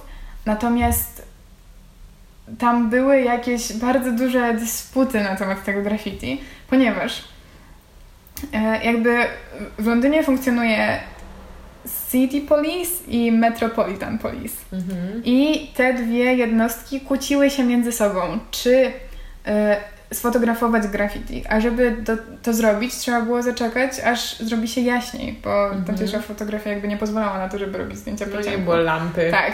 w telefonie. No i, um, no i wobec tego trzeba by było właśnie zaczekać. A gdyby y, zaczekano, no to, to graffiti na pewno zostałoby zauważone przez y, jakichś przechodniów. A do tego nie można było do końca doprowadzić, no bo dotyczyło ono Żydów. Jakby treść tego graffiti może być tłumaczona jako Żydzi to ludzie, którzy nie będą winieni za nic, albo w zależności od tego jakby... Bo też e, pojawiały się potem jakieś kłótnie, czy tam było The Jews are the men that will not be blamed for nothing, albo that will be blamed for nothing. Aha. No, ostatecznie... Czy że będą obwiniani za wszystko, albo nie będą, albo nie obwiniani, będą obwiniani za nic. Za nic. Mhm. Tak, coś takiego. Um, albo będą obwiniani za nic w ogóle. No, mamy sto pięćdziesiąt wersji, nie wiadomo, czy to w ogóle jest no, dzieło Kuby Rozpruwacza. Będą obwiniani za wszystko. No tak, tak. No i ostatecznie zdecydowano się zmyć to, ten napis.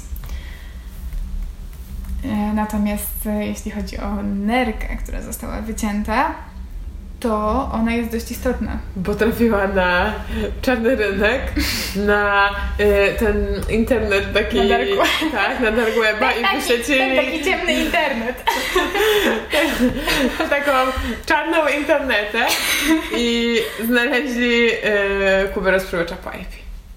Nie, no niestety. Niestety nie był taki głupi, żeby wrócić na dark web. No to co z tą darką? Wysłał pocztą. A. Wysłał pocztą w liście. Zapomniałam o tym jakby, fragmencie historii. Tak, hmm. wysłał pocztą w liście do George'a Luska, który jakby stał na czele Komitetu Czujności Dzielnicy Whitechapel. Um, no i on otrzymał przesyłkę, w której właśnie znajdowała się, dołączona była ta nerka, jakby połowa nerki yy, i yy, list yy, o treści, w takim wolnym tłumaczeniu, z piekieł. Panie Lusk, Panie, posyłam Panu pół nerki, z któr- którą wyjąłem jednej kobiecie i zachowałem dla Pana, drugą część usmażyłem i zjadłem. Była mm. bardzo smaczna. Mogę posłać Panu okrwawiony nóż, jaki ją wyrżnął, jeśli tylko paczka, poczeka Pan trochę dłużej. I ten list jest napisany taką w ogóle łamaną angielszczyzną, z całą masą błędów. Okej. Okay. Też w ogóle wybezgrany jak kura pazurem. No a to się okazało, że naprawdę to była nerka, to co prosili? No właśnie, nie, to, to była nerka, no. ale nie wiadomo, czy to była jej nerka, ponieważ okay. jakby tutaj mamy taki... Ja tutaj dostałam jakiegoś dysonansu poznawczego w ogóle, jak czytałam tę historię, ponieważ e, Catherine Eddowes nie, była alkoholiczką. Wiadomo było, że piła od lat. Natomiast e, ta jej prawa nerka, bo w, wycięto lewą, była w świetnym stanie. Jakby nie było tam żadnych oznak choroby alkoholowej. Podobnie wątroba podobno była w ogóle w świetnym stanie. Natomiast ta nerka przesłana yy, pocztą była właśnie pokryta plamami od choroby alkoholowej. I stąd pojawiają się jakieś tam podejrzenia, że to taki nieśmieszny żart jakichś studentów anatomii. Mm. Bo lekarze, lekarz, który yy, dokonywał oględzin ten, tej przesłanej nerki, twierdził, że w zasadzie to jacyś lekarze, medycy... studenci medycyny mogliby bez problemu pozyskać nerkę do wysłania jej pocztą w takich sytuacjach. Tylko po co? No, no czego się nie robi dla trollingu? Tak, wiadomo. Um, no i no, ciężko powiedzieć, czy, czy to był list od Kuby Rozpruwacza, czy nie. Oprócz tego przychodziło w ogóle setki listów w tych czasach. Ale w sensie w sprawie jakoś tak, tak, związane z Kuby. Tak, podpisane y, albo y, z jakimiś informacjami niby super ważnymi, które przeważnie były zupełnie bezwartościowe, albo podpisane y, Kuba Rozpruwacz, co prawdopodobnie jest w ogóle, prawdopodobnie te listy podpisane Kuba Rozpruwacz, bo w ogóle z tych listów y, pochodzi pseudonim. One prawdopodobnie były, były w ogóle falsyfikowane przez jakiegoś dziennikarza, żeby... wzbudzić zainteresowanie tak, i podtrzymywać. Sensację tam stworzyć. E, no i ja, ja, ja bym nie wierzyła. Ja bym nie wierzyła listom od Kuby Rozpruwacza za bardzo. Jak, jak chcecie, to możecie sobie poczytać o listach od Kuby Rozpruwacza, bo tego jeszcze jest trochę. E, natomiast teraz przechodzimy do Mary Jane Kelly, czyli ostatniej e, z pięciu kanonicznych ofiar i w ogóle ostatniej z ofiar Kuby Rozpruwacza według mnie. Kobieta zajmowała się prostytucją, chociaż jej partner, Joe Barnett, był bardzo przeciwny. I tutaj sytuacja w zasadzie jest już trochę inna niż u poprzednich kobiet, bo Mary Jane Kelly i była znacznie młodsza. Ona miała chyba dwadzieścia sześć lat czy coś koło tego. Pozostałe kobiety miały przeważnie po czterdzieści parę. I wydaje się, że one, te pozostałe kobiety, m, próbowały e, zajmować się jakimiś innymi płatnymi zajęciami. Często tam próbowały jakoś dorabiać na szyciu, albo na przykład rozpoczęły e, jakby zajm- zajmowanie się prostytucją po jakichś tragediach rodzinnych albo sytuacji, gdzie ich mąż tracił pracę. A o Mary Jane Kelly mamy taką informację, że ona bar- w zasadzie pracowała w takim bardzo ekskluzywnym domu publicznym mhm. e, przez jakiś czas i... Może po prostu lepiej zarabiała dzięki temu, tak, tam to wszystkie... Wydaje się, że Mary Jane Kelly trochę lepiej się powodziło, ale też do czasu, ponieważ ta historia zaczyna się w momencie, kiedy ona również zalegała z czynszem. No i w zasadzie jej ciało zostało znalezione. A może Kuba Rozpruwacz to jakiś po prostu właściciel komornik, który... Kuba Rozpruwacz to komornik. No nie, ale jeszcze tam wtedy raczej nie goniły ich, gonili ich komornicy, tylko po prostu może właśnie to one jemu wszystkie wisały karta. Nie, nie, bo mamy nawet imię i nazwisko zadaje. To znaczy nie mam, bo sobie wycięłam z tekstu, stwierdziłam, że was to nie będzie obchodzić. Ale no i tak by... wszystkich to, zasypałaś to byli... tymi imionami. O, daj spokój. To, to były zu- zupełnie inne osoby, niestety. niestety. Ale myślę, że ktoś by to połączył. No, w każdym razie. E... Sorry za tratowanie kwiatków. Dobra, generalnie to kobieta zalegała z czynszem, więc mężczyzna, od którego wynajmowała mieszkanie, wysłał swojego pomocnika, żeby zapytał ją po prostu o pieniądze. No i chłopak zapukał do drzwi, a kiedy mu nie otworzono, obszedł budynek jakby od boku, bo ta kobieta mieszkała na parterze, i zajrzał przez okno do jej pokoju. No i okazało się, że okno zostało wybite, a na łóżku znalazł, ten mężczyzna znalazł zmasakrowane zwłoki. Natychmiast oczywiście pobiegł po swojego pracodawcę. Potem oboje sprowadzili inspektora policji i detektywa, a ci z kolei sprowadzili inspektora Aberline'a, który był przydzielony jakby ze Scotland Yardu i zajmował się całą sprawą Kuby Rozpruwacza. Inspektor Aberline przybył o jedenasta trzydzieści, no i sprowadzono zaraz też doktora George'a Baxtera Phillipsa, który się już tam przewijał wcześniej. I tutaj pojawił się taki pomysł. Prawdopodobnie wypłynął on od inspektora Aberline'a, że policja w Whitechapel już wcześniej inwest- zaczęła inwestować w psy policyjne. I one były jakby wynajmowane od jakiegoś hodowcy. One miały być używane do właśnie wytropienia Kuby Rozpruwacza. Nazywały się Brugo i Barnaba. I inspektor Aberline kazał je sprowadzić na miejsce. To znaczy, że były drugie w miocie. Miały imiona na B. Tak. I, nie wiem, może, może Dobra, do tego nie, nie przyszły. No, okazało się, Dwie godziny później okazało się, że jakby e, policja, nie, policja nie płaci. Nie płaci hodowcy psów. I hodowca powiedział im, że no jakby... hajs albo nie ma psa. Tak. Okay. No i no, nie dali policji psów. No... Czy tutaj żarty? Nie, nie. Psy i psy. Kontrowersja w pierwszym odcinku. Więc wtedy psy postanowiły same wejść do... Dobra, może, może zostawmy to. Zostawmy to. Przepraszamy za nasze głupawki. Um, policjanci postanowili wejść do środka, bo wcześniej nie chcieli w ogóle tam wchodzić. Chcieli, żeby psy po prostu e, złapały trop bez jakiegoś tam prze, przeszkadzania ze strony tych ich zapachów. No.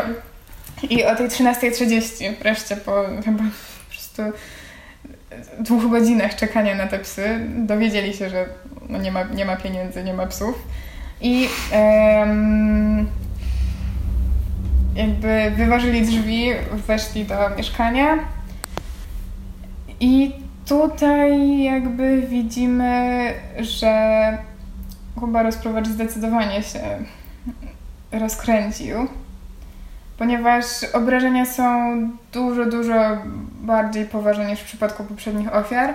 Ja stwierdziłam, że może nie będę ich opisywać, jeżeli ktoś jest zainteresowany, to może sam poczytać, ponieważ no w zasadzie tutaj Kuba Rozpruwacz dokonał już totalnej masakracji ciała tej, tej kobiety.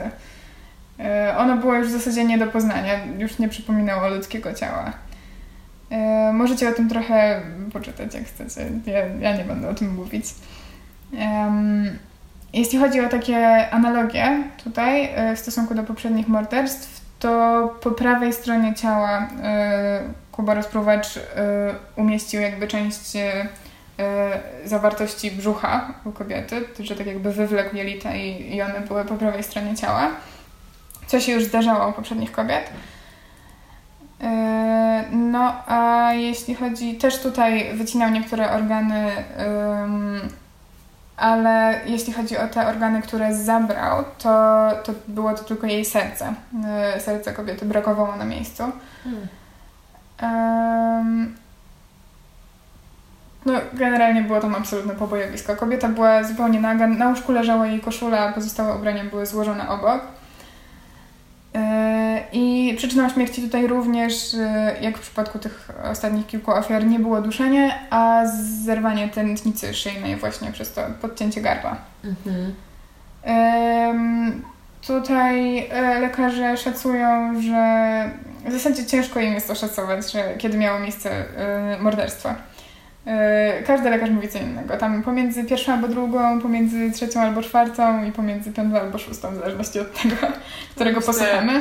To dla no nas już... nie ma to większego znaczenia. Ale to trochę wpływa na to, które e, zeznania świadków uznawać za wiarygodne, a które nie.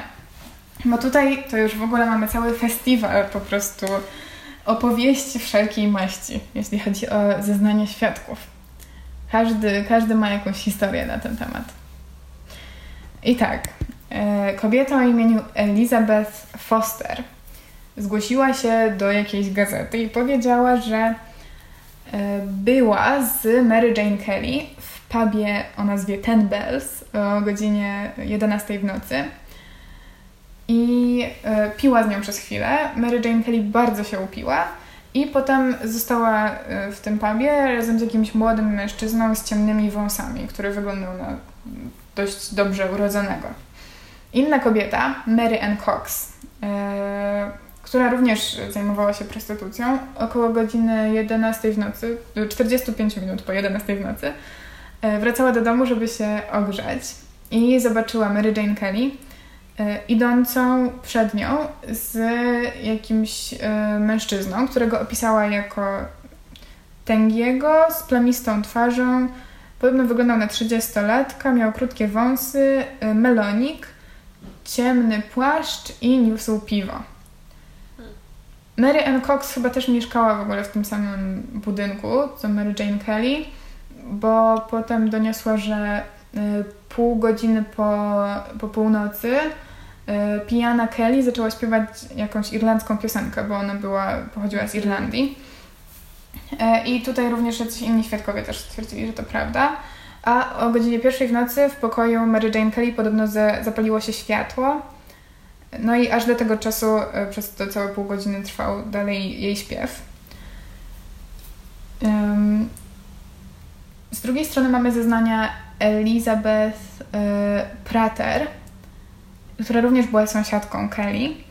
I mm, no, mamy tutaj taką tragiczną historię, małe, małe smutki w, w wielkich tragediach, bo Elizabeth Plater w nocy czekała na mężczyznę, który się nie zjawił. Mm. I o, o pierwszej trzydzieści w nocy stwierdziła, że no nic z tego nie będzie i wróciła do swojego pokoju. I ona za to twierdzi, że przez ten cały czas, jak tam stała przed mieszkaniem, to nie, nie słyszała żadnych śpiewów, nie widziała żadnych świateł i w ogóle nic się nie działo. Hmm. Um, Oprócz tego mamy historię, która trochę mnie zdziwiła i, i zaniepokoiła, ponieważ mamy zeznania George'a Hutchinsona, który szedł do swojej rezydencji jakoś w nocy i spotkał Kelly. Był on znajomym e, Mary Jane Kelly od e, jakichś trzech lat, z tego co opowiadał, więc kobieta, jak go miała, to poprosiła go o sześć pensów, a on powiedział, że wydał wszystkie swoje pieniądze, więc nic jej nie da. E, ona potem odeszła w, w poszukiwaniu gotówki pewnie. I wkrótce y, spotkała się z mężczyzną. Y, George Hutchinson to wszystko widział i potem ich śledził. Mm, no i ten mężczyzna y, położył dłoń na ramieniu Kelly y, i zaczęli rozmawiać. I potem y, George Hutchinson usłyszał taką wymianę zdań, że Kelly powiedziała alright, czyli coś w stylu dobrze, w porządku, a mężczyzna odpowiedział you will be alright for what I have told you. Czyli coś w stylu będzie w porządku przez to, co ci powiedziałem. Mm-hmm. Czy coś takiego. Um, potem para zaczęła iść razem. No i Hutchinson opisał mężczyznę. Miał on około trzydzieści pięć lat, pięć stóp i sześć cali wysokości, bladą cerę, ciemne oczy, wąsy zawinięte w górę, Ciemne włosy, długą ciemną marynarkę i ciemną kurtkę, lekką kamizelkę, ciemne spodnie, ciemnofiucowy kapelusz, guziki i getry z białymi guzikami. I nosił gruby złoty łańcuch. I miał jeszcze czarny krawat. To jest jakiś szczegółowy opis. Ja myślę, że George Hutchinson... Śnił o nim w pan, o nim ja, się, ja, ja się czułam trochę zaniepokojona, jak o, czym, o tym czytałam, ponieważ George Hutchinson śledził tą parę przez całą drogę do mieszkania Mary Jane Kelly, a potem w, w sytuacji, w której pewnie oni weszli do tego mieszkania według zeznań poprzednich świadków koło godziny pierwszej w nocy, George Hutchinson stał pod tym mieszkaniem do momentu, kiedy zegar wybił trzecią rano. Przez dwie godziny stał pod mieszkaniem Mary Jane Kelly i patrzył w okno. Hmm. No i twierdził, że przez ten czas... To nic nie... dziwnego, że zdążył tyle zapamiętać. Tak, ale to, to już chyba nic nie widział przez to okno, bo wtedy by widział pewnie morderstwo. No, w każdym razie twierdził, że przez ten czas nikt nie wychodził z pokoju. Od pierwszej do trzeciej w nocy. No i też widział, jak, jak para się całuje, więc pewnie e, z wiadomych przyczyn e, tam szli razem do mieszkania Mary Jane Kelly. No i tak, to w zasadzie jest, jest według moich przemyśleń ostatnia ofiara Kuby Rozpruwacza. Jeśli chodzi A ona o... jest z tej kanonicznej? Tak, tak. Ale właśnie, no to jak to jest, skoro jakby ona jednak, która odbiega od tych innych, mhm. Samo mówię, że jest większa...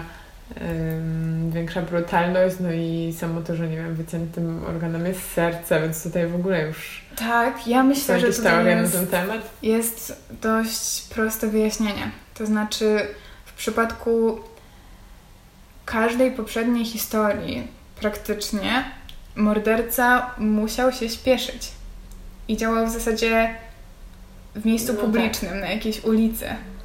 I, i często y, prawdopodobnie był płoszony przez jakichś jakich nadchodzących świadków. Oprócz tego też widzimy, że właśnie jakby jego brutalność rośnie w, w miarę popełniania kolejnych przestępstw. I Mary Jane Kelly była pierwszą ofiarą, z którą jakby był, czuł się pewnie bezpieczny, bo był, czuł, że nikt mu nie przeszkodzi, bo był w zupełnym odosobnieniu. Był w jej własnym mieszkaniu. Nie mogło tam być żadnych świadków i mógł w spokoju po prostu robić wszystkie te straszne rzeczy, które, które chciał zrobić pewnie przez no cały tak. czas. I moim zdaniem, gdybym ja miała, y, miała powiedzieć, kim był Kuba Rozpruwacz, to ja uważam, że to był mężczyzna, bo pojawia się dużo jakichś teorii, że, że to była kobieta, dlatego że kobieta pewnie nie była, nie była w ogóle podejrzewana w tamtych czasach. O to.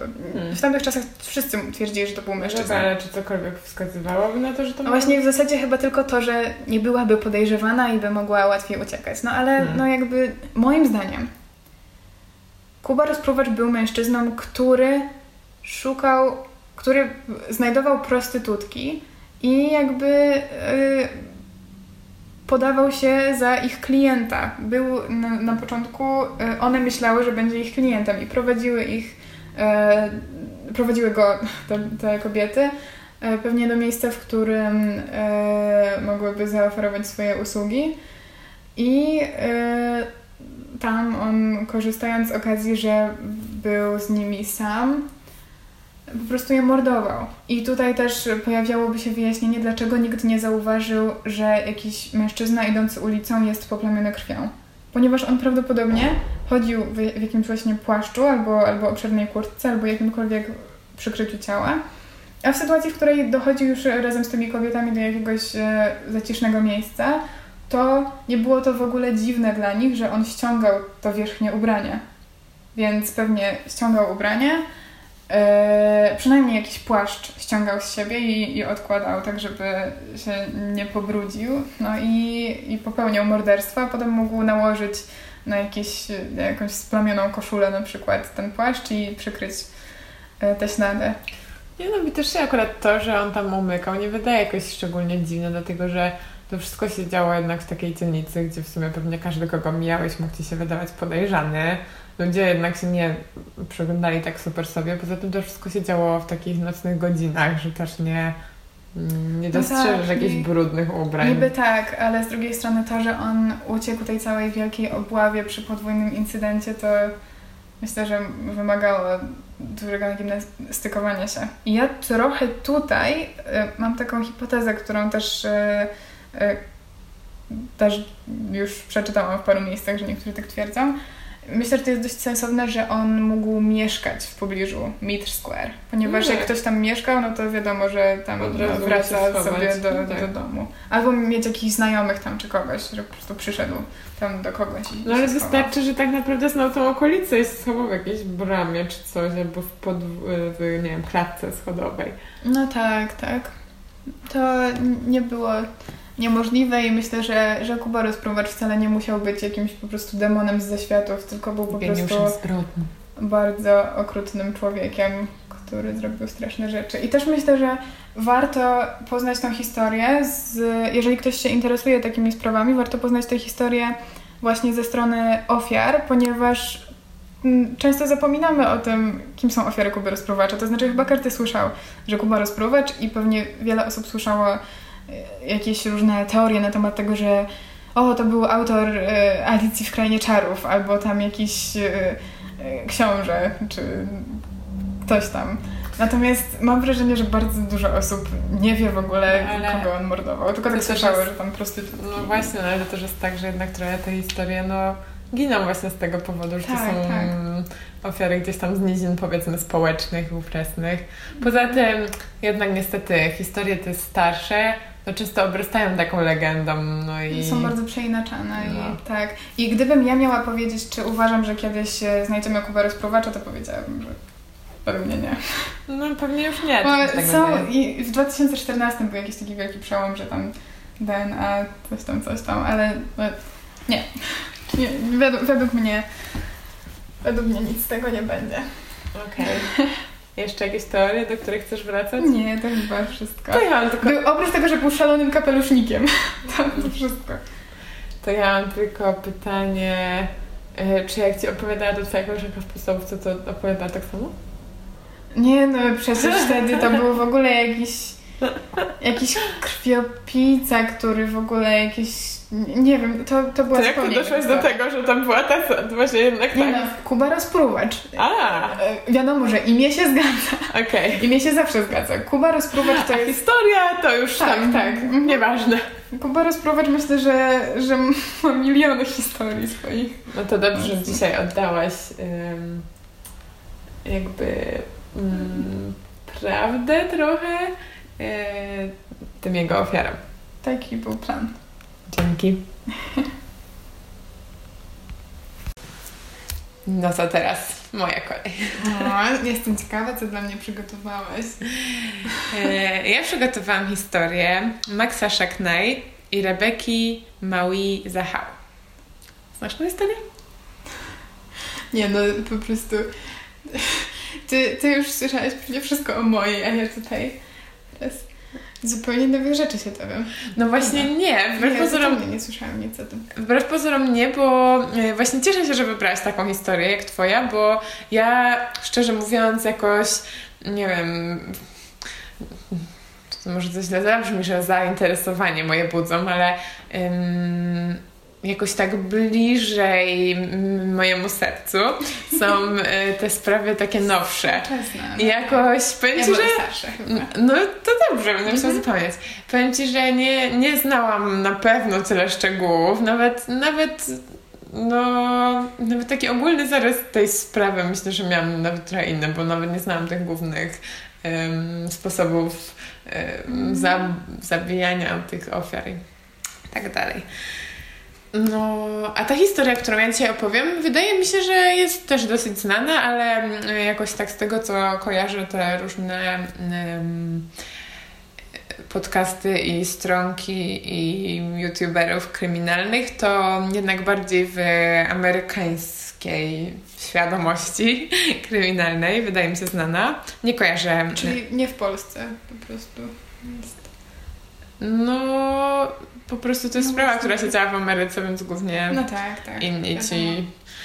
No w każdym razie na paru kanałach o niej słyszałam, ale na jakimś polskim nie kojarzę. I nawet przygotowując się do tej, omówienia tej sprawy, trafiłam na nowy podcast, który się nazywa Sisters in Crime, ale to nie jest prowadzony przez nas podcast. Tak, tak. To, to, jest, to nie są nasze alter ego. Ani angielska wersja naszego podcastu, który właśnie, no, jak nazwa wskazuje, prowadzą siostry, więc tam sobie przesłuchałam. Całkiem spoko, polecam. A większość informacji wzięłam z Wikipedii i trochę, bo pojawia się teraz nowy serial poświęcony tej sprawie na kanale Oxygen. Nazywa się Death at the Mansion Rebecca Zahau, ale ja nie wiem, czy on jest w ogóle dystrybuowany w Polsce. Wiem, że ta telewizja Oxygen chyba na jakichś tam kablowych... Yy... grupach tych kryminalnych yy, kanałów jest, ale, ale nie wiem, czy akurat ten serial tam będzie, więc, więc nie wiem, czy możecie się z nim zapoznać. I ja się zapoznałam, przygotowując się do y, dzisiejszej sprawy z dwoma odcinkami, no bo tyle chyba do tej pory było dostępnych. Ym, też całkiem w porządku zrobiony. Tam badają, co to się stało. I y, używałam też informacji z forów, ale uprzedzę Was, co będzie z forów, bo jak wiadomo, informacje na forach to mogą fora, być tak. Super. No, ale gdzieś tam mnie to zaciekawiło, więc też będą. Rebecca Zahau urodziła się piętnastego marca tysiąc dziewięćset siedemdziesiątego dziewiątego roku w Birmie. Jej rodzice pochodzili z Chin i byli protestantami. Ojciec Rebeki przez pewien czas był w więzieniu politycznym i po wyjściu z więzienia cała rodzina uciekła do Nepalu, a następnie do Niemiec. Rebeka skończyła studia w Austrii, a później razem ze starszą siostrą Mary dziewczyny zdecydowały, że zabiorą rodziców do Stanów, gdzie razem będą ich utrzymywać. I tak po latach szukania swojego miejsca na świecie większość rodziny Zahau zamieszkała w Saint Joseph w stanie Missouri, gdzie większość z nich mieszka zresztą do dziś. Rebeka była piękna. Mi osobiście z wyglądu kojarzyła się z Pocahontas, chociaż w sumie miała azjatyckie korzenie, to nie do końca, ale mi kojarzyła się z Pocahontas, ale taką w stylu żony Hollywood trochę. Eee... Może Ci pokażę zdjęcie. Um,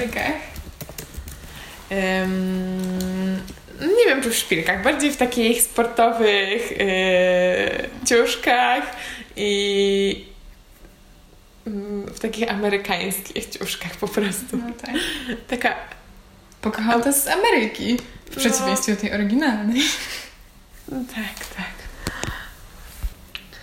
Ja jestem fanką Pocahontas, więc żeby ja nie tak, było, tak. to jest komplement z mojej strony. Mhm. Zresztą niewątpliwie Rebeka cieszyła się powodzeniem u mężczyzn, bo y, krótko po przeprowadzce do Stanów w dwa tysiące drugim roku, dwa tysiące drugim roku poślubiła trzydziestosześcioletniego studenta pielęgniarstwa, Nila Nalepę, taki trochę może wieczny student, ale chyba tam w Stanach się też zresztą dłużej studiuje i trzeba mhm. zarobić na te studia. Y, I na początku w ich małżeństwie się układało. W życiu Rebeki zresztą także. Pracowała jako technik okulistyczny i ceniła sobie tę pracę. Yy, mówiła w sześciu językach. Uprawiała fitness. Yy, jednak w dwa tysiące ósmym roku następuje kolejny zwrot w życiu Rebeki. Poznaje milionera Johna Shacknaia, który jest dyrektorem generalnym Medix Pharmaceutical, firmy z branży kosmetyki medycznej, której najpopularniejszy produkt to e, taki zastępnik botoksu. Jakiś tam nie stricte botoks, ale coś, co można używać jakby w tym samym przeznaczeniu. E, w zależności od źródeł, e, które znalazłam, albo na tym etapie swojego życia e, Rebeka była z Nilem w separacji, albo przyczyną tej separacji była zdrada, um, to znaczy, że Rebeka zdradziła Nila. Mhm. E, w każdym razie Rebeka zaczęła się spotykać z Johnem. E, łączyło ich zainteresowanie branżą medyczną, miłość do aktywnego trybu życia i taka dbałość o wygląd. W sierpniu dwa tysiące dziewiątego roku dzieje się coś dziwnego. Rebecca zostaje złapana na gorącym uczynku i aresztowana za kradzież biżuterii wartej tysiąc dolarów w Macy's, czyli jednym z popularnych amerykańskich sklepów takich odzieżowych, takich, takich popularnych. Rebecca przyznaje się do winy i musi wypłacić pięćset dolarów grzywny oraz uczęszczać na zajęcia prewencyjne. Wrócę do tego w dalszej części historii, ale dodam już teraz, że jak ja się o tym dowiedziałam, to w sumie mnie trochę zdziwiło, no bo... Ona wtedy już była z tym milionerem. Tak. Bo dobrze jej się układa ogólnie. No, no właśnie, to jest takie trochę out of character. No tak. Ehm, no bo w sumie jakby po co miałaby to robić? Nie pasuje robić? w ogóle do, ni- do niczego. Poza tym, po co miałaby kraść biżuterię z Macy's, jak pewnie on mógłby jej kupić lepszą, droższą. No nie wiem, nie wiem. Eee, no ale chodziła sobie na te zajęcia prewencyjne, a Jonah ym, jakoś nie był zrażony tym wybrykiem, bo zresztą sam miał dosyć zawirowaną przeszłość. Eee, zanim poznał Rebekę, był dwukrotnie żonaty. Z pierwszego małżeństwa z Kimberly James miał dwójkę dzieci, ale ten związek zakończył się rozwodem i trzyletnią bitwę o to, kto, które z nich będzie miało opiekę nad dziećmi. W międzyczasie poznał Dinę Romano, która została jego drugą żoną i z którą miał trzecie dziecko, syna Maxfielda Arona Shacknai, którego po prostu nazwali Maxem. Max urodził się siódmego czerwca dwa tysiące piątego roku, no ale niestety małżeństwo Shacknaia i Diny Romano także się rozpadło niedługo w sumie później. I warto może wspomnieć, że w trakcie jego trwania Dina i Jonah wielokrotnie wzajemnie oskarżali się o przemoc domową.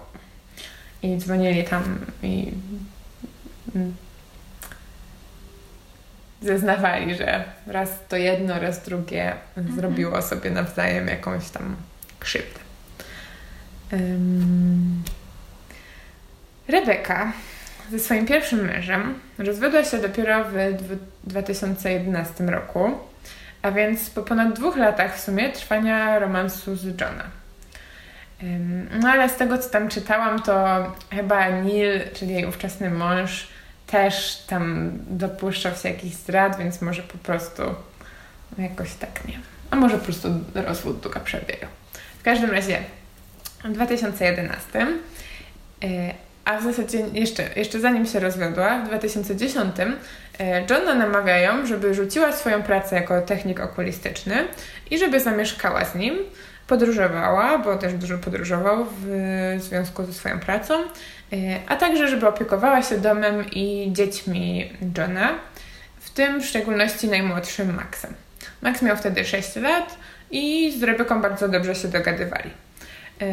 Mieli taką rutynę, Max zawsze chciał, żeby Rebecca mu gotowała i żeby się z nim bawiła i był, on był takim słodkim chłopczykiem, nawet widać po zdjęciach, taki e, grzeczny, ale też taki radosny, Ym, ale mm, wszyscy mówili, że był taki dosyć atencyjny, w sensie, że lubiał jak ym, dorośli skupiali na nim swoją uwagę, a w szczególności podobno Rebecca, że bardzo lubił, jak ona właśnie się z nim bawiła, ale także się angażowała w tę zabawę. Rebecca, tak jak mówiłam, lubiła swoją pracę, tą zawodową, ale no, Jonah pracował w sumie w podobnej branży, zarabiał na tym o wiele lepiej, no może, żeby dobrze pokazać tego skalę, to powiem, że był na liście dziesięciu najbogatszych osób w stanie Arizona. Yy, I no, nie jest to chyba jakąś tajemnicą, że branża, branża medyczna przynosi duże zyski, tak, zdecydowanie. Yy, ale no, więc zapewne to przekonało Rebekę, no i myślę, że może skoro to była ciągle branża medyczna, może ona też miała coś tam w tej firmie do powiedzenia. W każdym razie zdecydowała się na to. I no Czyli i wiesz, zdecydowała się jakby porzucić swoją pracę i, i nie była już zatrudniona w ogóle jakby tak prawnie w żaden sposób. No nie, no można powiedzieć trochę zawód żona, no ale ale no To też nie było tak typowo, no bo jednak ponieważ to był milioner, ponieważ podróżował i miał domy w różnych miejscach, to nie było też tak, że ona dbała o dom, tylko w sumie... No nie wiem w sumie jaki był jej udział, może też tam miała wpływ na jakąś no tak, tak. prowadzenie firmy, ale no głównie po prostu była kobietą, która miała zapewnić ognisko domowe w tych nietypowych um, warunkach, milionerskich warunkach. Mm. I taki główny dzień, od którego wszystko się zaczyna, to jedenastego lipca dwa tysiące jedenastego roku. Rebecca, mm, Max, Rebecca i nastoletnia siostra Rebeki, Xena, oraz piesek rodziny Shacknai, Ocean, są wtedy tego dnia w rezydencji w Coronado w stanie Kalifornia. Rezydencja ta to jest rezydencja Johna Shacknaia, która nazywa się Villa, Villa Spreckles. Jonah Shacknai używał tego, tej posiadłości jako um, domku letniego albo letniej posiadłości, ale no nie jest to taki typowy domek letniskowy, bo była to willa z dwudziestoma siedmioma pokojami, a także um, tam były też takie osobne domki w ogóle dla jakby służby i obsługi tego domu, no i można, to było po prostu takie wielkie, że przebywając tam równocześnie, kilka osób no, mogło się cały dzień nawet nie widzieć. Yy, I tego dnia yy, rzeczywiście każdy sobie robił swoje, kto tam był w tym domu. Xena, czyli siostra Rebeki, brała prysznic w jednej z łazienek. Rebeka w innej łazience też się szykowała, a Max na piętrze bawił się yy, na swojej hulajnodze, która w tym okresie podobno była jego ulubioną zabawką. W pewnym momencie Rebeka usłyszała straszliwy huk. W pierwszej chwili myślała, że coś po prostu się przewróciło, albo któreś Max lub Xena coś przewrócili, albo pies coś zmajstrował, ale chwilę później usłyszała przerażony krzyk Xeny. I yy, od razu wybiegła z łazienki. Ona też była wtedy na piętrze, więc wyjrzała przez balustradę i tam zobaczyła na ziemi kryształowy żyrandol, hulajnogę i obok tego wszystkiego małego Maxa we krwi i w nienaturalnie wykrzywionej pozycji. Zbiegła na dół, ale Max wtedy nie okazywał znaków życia. Jednak Rebeka podjęła się resuscytacji, a zachowała w tej sytuacji zimną krew, a siostrze kazała zadzwonić po pogotowie. I dzięki pomocy Rebeki Maxowi wróciło tętno, ale nadal nie oddychał.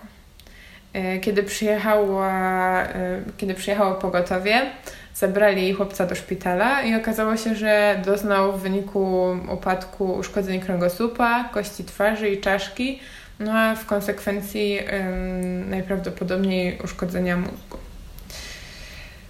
No więc musieli go przewieźć do szpitala i tam zaczęła się walka o życie Maxa. A w tym czasie w willi pojawia się policja i śledczy, bo chcą zbadać miejsce zdarzenia. Specjaliści ustalają, że Max bawił się przy schodach na hulajnodze i najprawdopodobniej pośliznął się albo potknął i wypadł rozpędzony przez balustradę.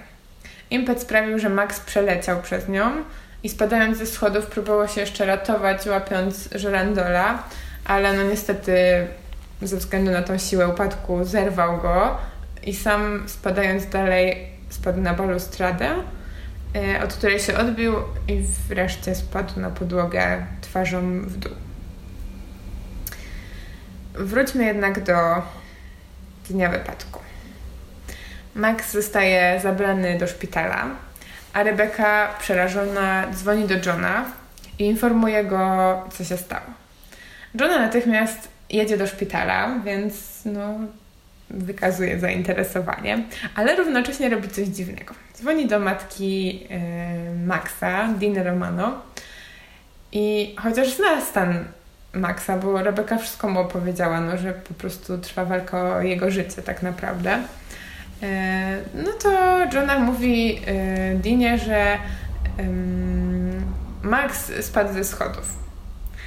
No więc w sumie Dina, jak chyba każda matka, jak słyszy, że spadł ze schodów, zbiera się i jedzie też do szpitala, ale spodziewa się jednak, że po prostu poobijał się, może coś sobie złamał. No, pewnie nie chciał takich informacji przez telefon przekazywać w sumie. No, w sumie w tej drodze do tego szpitala nic nie zrobisz i tak, ale z drugiej strony może jednak lepiej wiedzieć, no bo...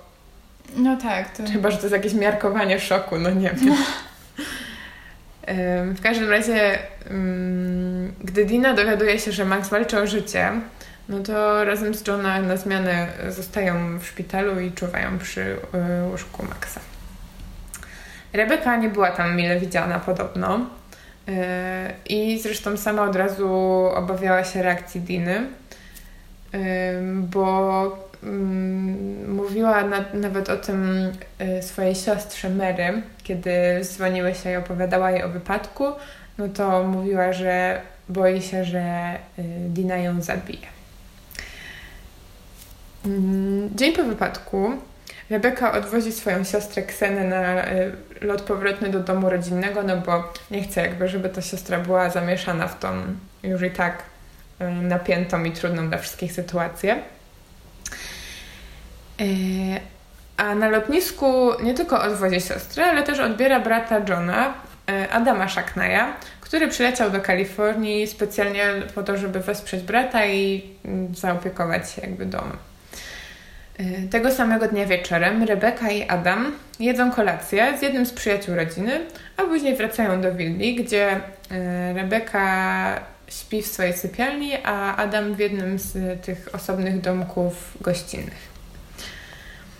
Rankiem trzynastego lipca Adam Shacknai wykonuje telefon na dziewięć jeden jeden, czyli nasze sto dwanaście. I teraz puszczę wam wszystkim fragment nagrania tego telefonu.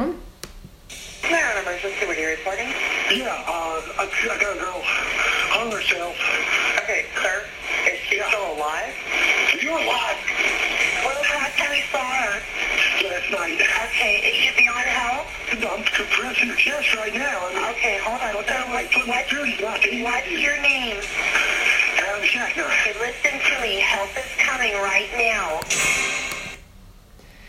Um, tam ten telefon, puściłam tylko kawałek, ale on trwa kilka, na, kilka minut i w dalszej części on, Adam jest ciągle w trakcie rozmowy z dyspozytorką i wydaje z siebie jakieś takie w ogóle dziwne wzdychania i tak dalej, bo ym, no mówi, że próbuje ją ratować, Rebekę, i próbuje yy, przywrócić jej tętno, ale yy, no w tym telefonie, jak zresztą w wszystkich tych historiach, w tych telefonach, yy, a różni ludzie dopatrują się różnych rzeczy i taka yy, nietypowa yy, rzecz moim zdaniem to jest to, że Adam nie mówi, kogo znalazł, mimo że zna Rebekę, wie kto to jest i dzień wcześniej był z nią na kolacji, w ogóle znają jako dziewczynę swojego brata, tylko zgłasza, że znalazł powieszoną dziewczynę, co już jest trochę dziwne. A zapytany o adres, przez bardzo długi czas nie wskazuje konkretnego adresu, mimo próśb dyspozytorki, tylko mówi, to jest ten sam adres, gdzie wczoraj byliście po chłopca. No to nie do końca tak działa, ta dyspozytorka pewnie wczoraj w ogóle nie pracowała i nie ma tam jakiegoś nagle systemu wszystkich miejsc, gdzie jeździli wczoraj i wie, że akurat stąd i stąd odbierali małego chłopca. No... Adam znał ten adres i w końcu go tam podaje, więc to też jest trochę dziwne, no ale być może był to wynik jakiegoś stresu. Yy, I nawet yy, Adam pyta się w trakcie rozmowy, co też mogliście usłyszeć, yy, Rebeki, czy żyjesz? Yy, no i próbuje ją tam ratować. No ale niestety, gdy na miejsce przyjeżdżają służby ratunkowe, no to Rebeka nie żyje. Znajdują jej ciało leżące na ziemi pod balkonem jej sypialni, z którego balustrady zwisa czerwona lina. Linę odciął Adam, najprawdopodobniej jeszcze przed telefonem na numer ratunkowy, bo właśnie próbował udzielić Rebece pierwszej pomocy. Medycy na miejscu także próbują uratować Rebekę, ale bezskutecznie, stwierdzają zgon. Wszystko wydaje się y, tym bardziej jakby oczywiste, że według policji w sypialni Rebeka zostawiła list pożegnalny, a ostatnią rzeczą, jaką zrobiła na swoim telefonie, y, to było odsłuchanie informacji ze szpitala od Johna, zgodnie z którą stan Maxa nie ulegał poprawie. Y, I policja właśnie dzwoni do siostry Rebeki, bo Mary była chyba najbliższą jej taką osobą i przyjaciółką, nie tylko siostrą. No i Rebeka, słysząc to, jest zdziwiona, ale wierzy, że skoro tak jej to przedstawiono, no to chyba rzeczywiście Rebeka popełniła samobójstwo. Um, ale później um, Mary pokazane zostają miejsca z, um, zdjęcia z miejsca zdarzenia. I teraz pokażę Ci jedno. Mhm. I czy coś budzi tutaj Twoje jakieś zdziwienie albo wątpliwości? No, na pewno fakt, że ona tutaj chyba jest naga, prawda? To... No właśnie, jest naga. Tak. I ym, no... Może to nie jest tak jakoś bardzo nietypowe, ale zbudziło, wzbudziło to duże wątpliwości Mary, bo no oczywiście mogła zdecydować, Rebeka mogła zdecydować się na przykład zakończyć swoje życie tuż po otrzymaniu tego telefonu od Johna um, i nie wiem, na przykład może była już w łóżku i akurat spała sobie tak, jak Pan Bóg ją stworzył, ale um, no, jak jeszcze później będę nawiązywać, Rebeka w tym okresie miała um, była w czasie menstruacji. Więc, no, umówmy się, no, nie jest to n- najpopularniejszy okres do chodzenia sobie po domu na golasa. E, może większość dziewczyn się ze mną zgodzi. Więc Mary, widząc to, stwierdziła, że no... niemożliwe, że to Rebeka sama pozbawiła się życia w tej, um, już na podstawie tej jednej informacji. Stwierdziła, że Rebeka jest tak rodzinna i wychowana w tradycyjnej, um, religijnej rodzinie, że nie dopuściłaby się um, czegoś takiego, żeby nie sprawiać jakby um, wstydu, ale też bólu większego rodzinie. No niestety, każdy kolejny element znaleziony na miejscu zdarzenia upewniał Mary w przekonaniu, że ktoś jednak miał udział w śmierci jej siostry. Czerwona lina, która obwiązywała ręce i nogi Rebeki, yy, nie była tak w zwykły sposób owinięta po prostu wokół nich. Rebeka miała ręce związane z tyłu ciała i to dość nietypowym węzłem. Yy, I w tym programie telewizyjnym, o którym mówiłam na Oxygenie, specjaliści stwierdzają, jakby spra- przyglądają się temu węzłowi, bo tam były jakieś różne domysły, że może to jest jakiś um, symboliczny węzeł albo związany z um, B D S M, mhm. do czego też później nawiążę, e, ale um, stwierdzają jednak, że to nie jest żaden jakby konkretny węzeł. No tak. e, I w dodatku ustalają, że była um, osoba, jakby, która ma związane ręce, byłaby w stanie sama sobie go zawiązać. E, ta lina nie zwisa jednak z balkonu, ale ciągnie się dalej, prowadzi aż od um, przez balustradę do nogi łóżka Rebeki. E, więc no, to jest akurat dosyć nietypowe, żeby znaleźć osobę, która powiesiła się i jakby prowadzi linę, jeszcze wiąże sobie nogi i ręce, jakby tu już jest dosyć dużo szczegółów, mm-hmm. które wskazują na to, że to nie jest typowe powieszenie.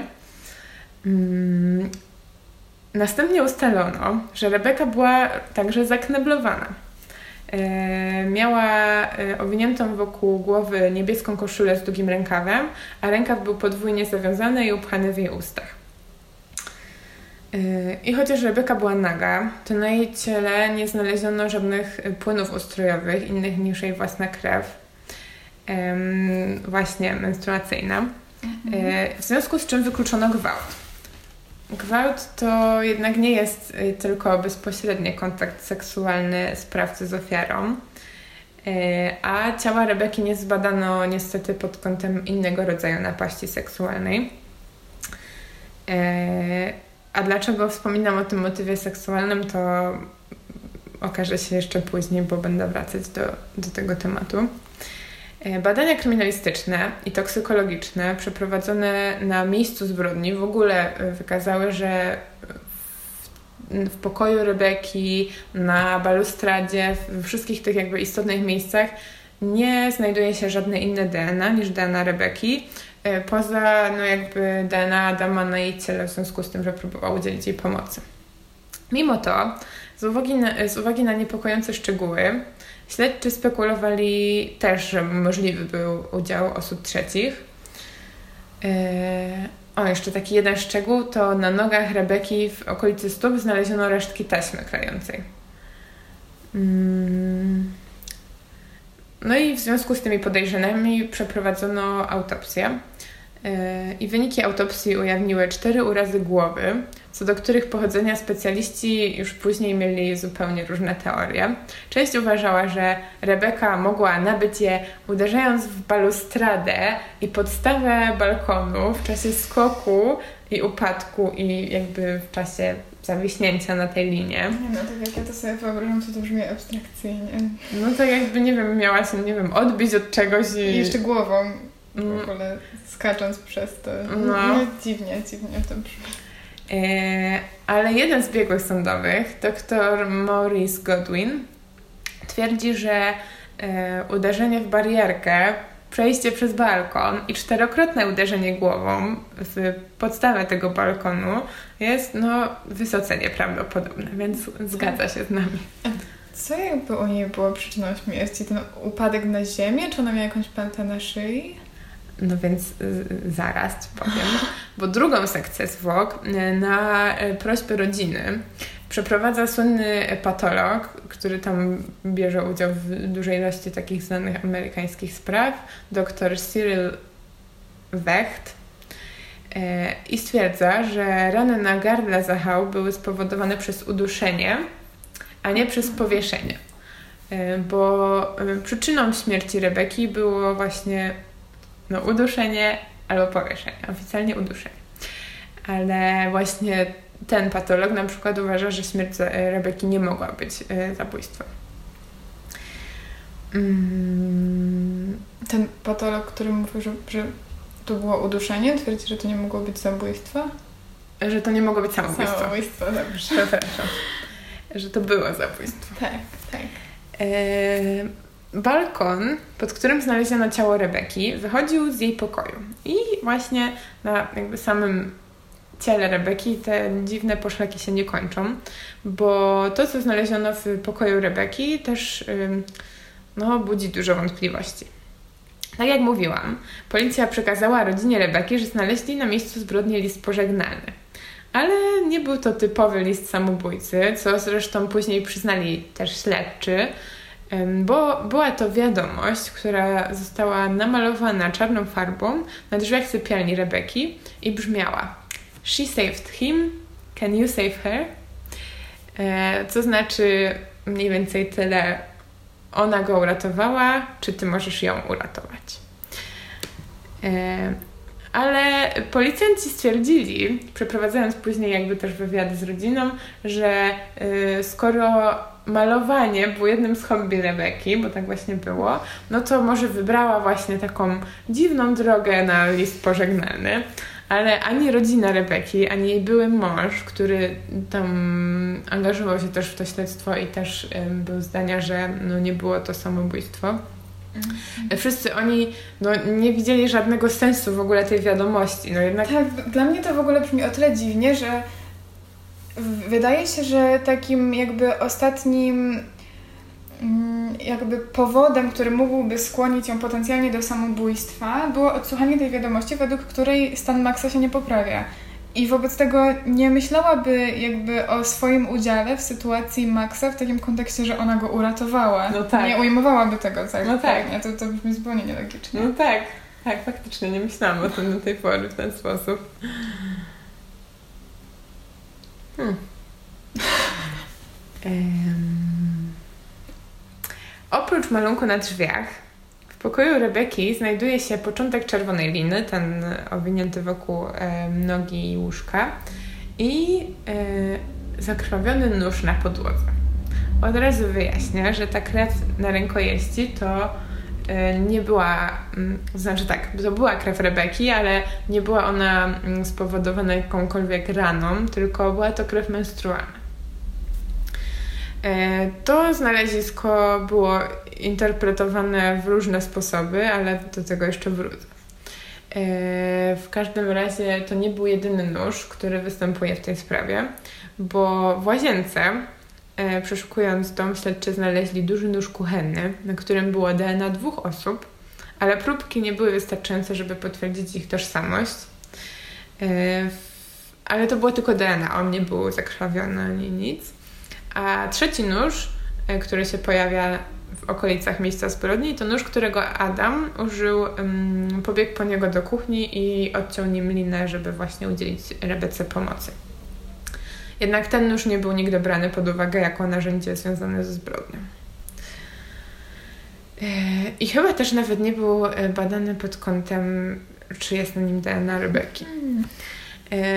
No ale był czysty, nie był zakrwawiony i zresztą nie miała żadnych ran na ciele, takich kłutych.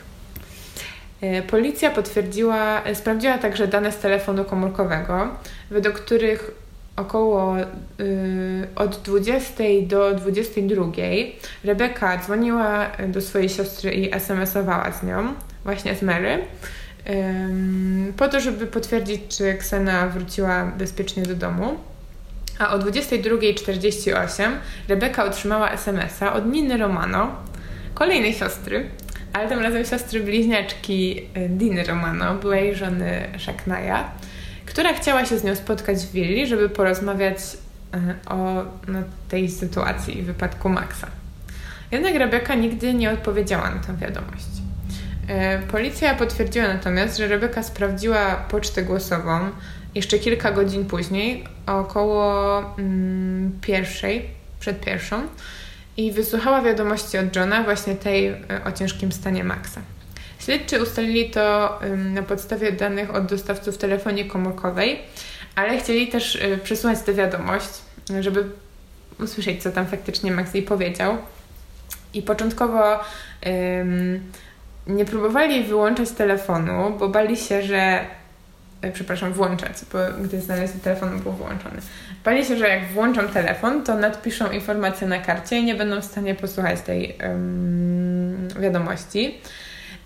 No ale w końcu um, próbowali wysłać w ogóle telefon. Patrz, tyle lat później, a podobnie jak z tymi psami. Próbowali wysłać telefon do specjalistów takich technicznych i technologicznych. Ale, ale... dostęp specjalistów technicznych nie, nie było, nie, zapomnieli mu zapłacić, więc jakby nie udostępnił ich. Nie, był pewnie świetnie opłacony, ale no niestety...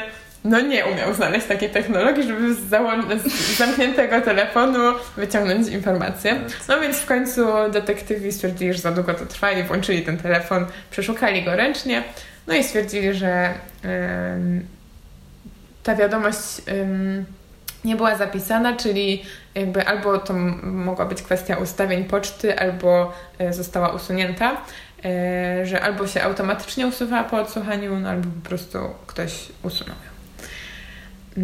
Telefon był jeszcze badany kilkukrotnie i um, usiłowali odtworzyć treść tej wiadomości, mimo że była usunięta, no ale nie udało się. Policja, um, przyglądając się sprawie, przesłuchała też sąsiadów, ale um, no jak można się spodziewać w takich e, terenach zamieszkałych przez bogaczy, no to jednak po pierwsze są duże odległości, po drugie te domy jakoś tak no nie stoją sobie ściana w ścianę, okno w okno, tylko jednak... Czyli po drugie są duże odległości. E, no ale też tak po prostu wszyscy chronią swoją prywatność, tak wydaje mi się. E, no niemniej jacyś tam sąsiedzi powiedzieli, że w nocy obudziła ich głośna muzyka, tej nocy, kiedy no, jakby poprzedzającą poranek znalezienia Rebeki. A później, jakiś tam czas później, zmienili swoje zeznania i mówili, że tak naprawdę to słyszeli czyjeś krzyki. No ale ani kto co krzyczał, ani dlaczego nie zareagowali, no to niestety wam nie powiem. I to w zasadzie wszelkie poszlaki i dowody, jakie udało się zgromadzić. I zanim przejdę do teorii na temat śmierci Rebeki, chciałam wrócić do jeszcze jednej ważnej sprawy, bo tak jak mówiłam, w, w noc przed śmiercią Rebeki Jonah zadzwonił do Rebeki, mówiąc o ciężkim stanie Maxa, i rzeczywiście tak było. No, dalej trwały próby mimo śmierci Rebeki uratowania Maxa, ale chłopiec zmarł cztery dni po niej, szesnastego lipca, z powodu uszkodzeń mózgu spowodowanych niedotlenieniem, które były, które były wynikiem obrażeń czaszki. dwudziestego szóstego lipca śledczy potwierdzili, że przyczyną Maxa był wypadek. Przyczyną śmierci Maxa? Był wypadek. Mhm. A co powiedziałam? Przyczyną Maxa. Przepraszam. Tak, został spowodowany przez wypadek. Nie, by się zestresowałam tą sytuacją. No wiem, wiem. Bo, bo to jest też tak, że właśnie przez to, że ta historia jest interesująca, to dużo osób na przykład tutaj zapomina o śmierci tego małego chłopca, która no... no niestety miała miejsce. No i jakby myślę, że to był wypadek, tak faktycznie, jak stwierdzili śledczy, no ale przejdźmy do tego dar... Przejdziemy, wrócimy do tego jeszcze. Mm-hmm. Lekarz urazowy, który badał Maxa mm,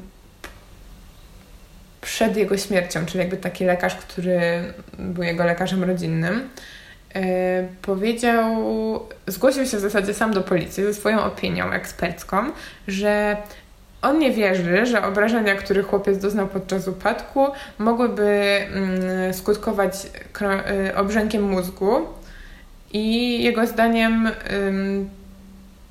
ten obrzęk mózgu, niedotlenienie, które spowodowały śmierć, to były wyniki albo uduszenia, albo uduszenia przed wypadkiem, czyli jakby, że Max najpierw się tam, ktoś go udusił, a później spadł.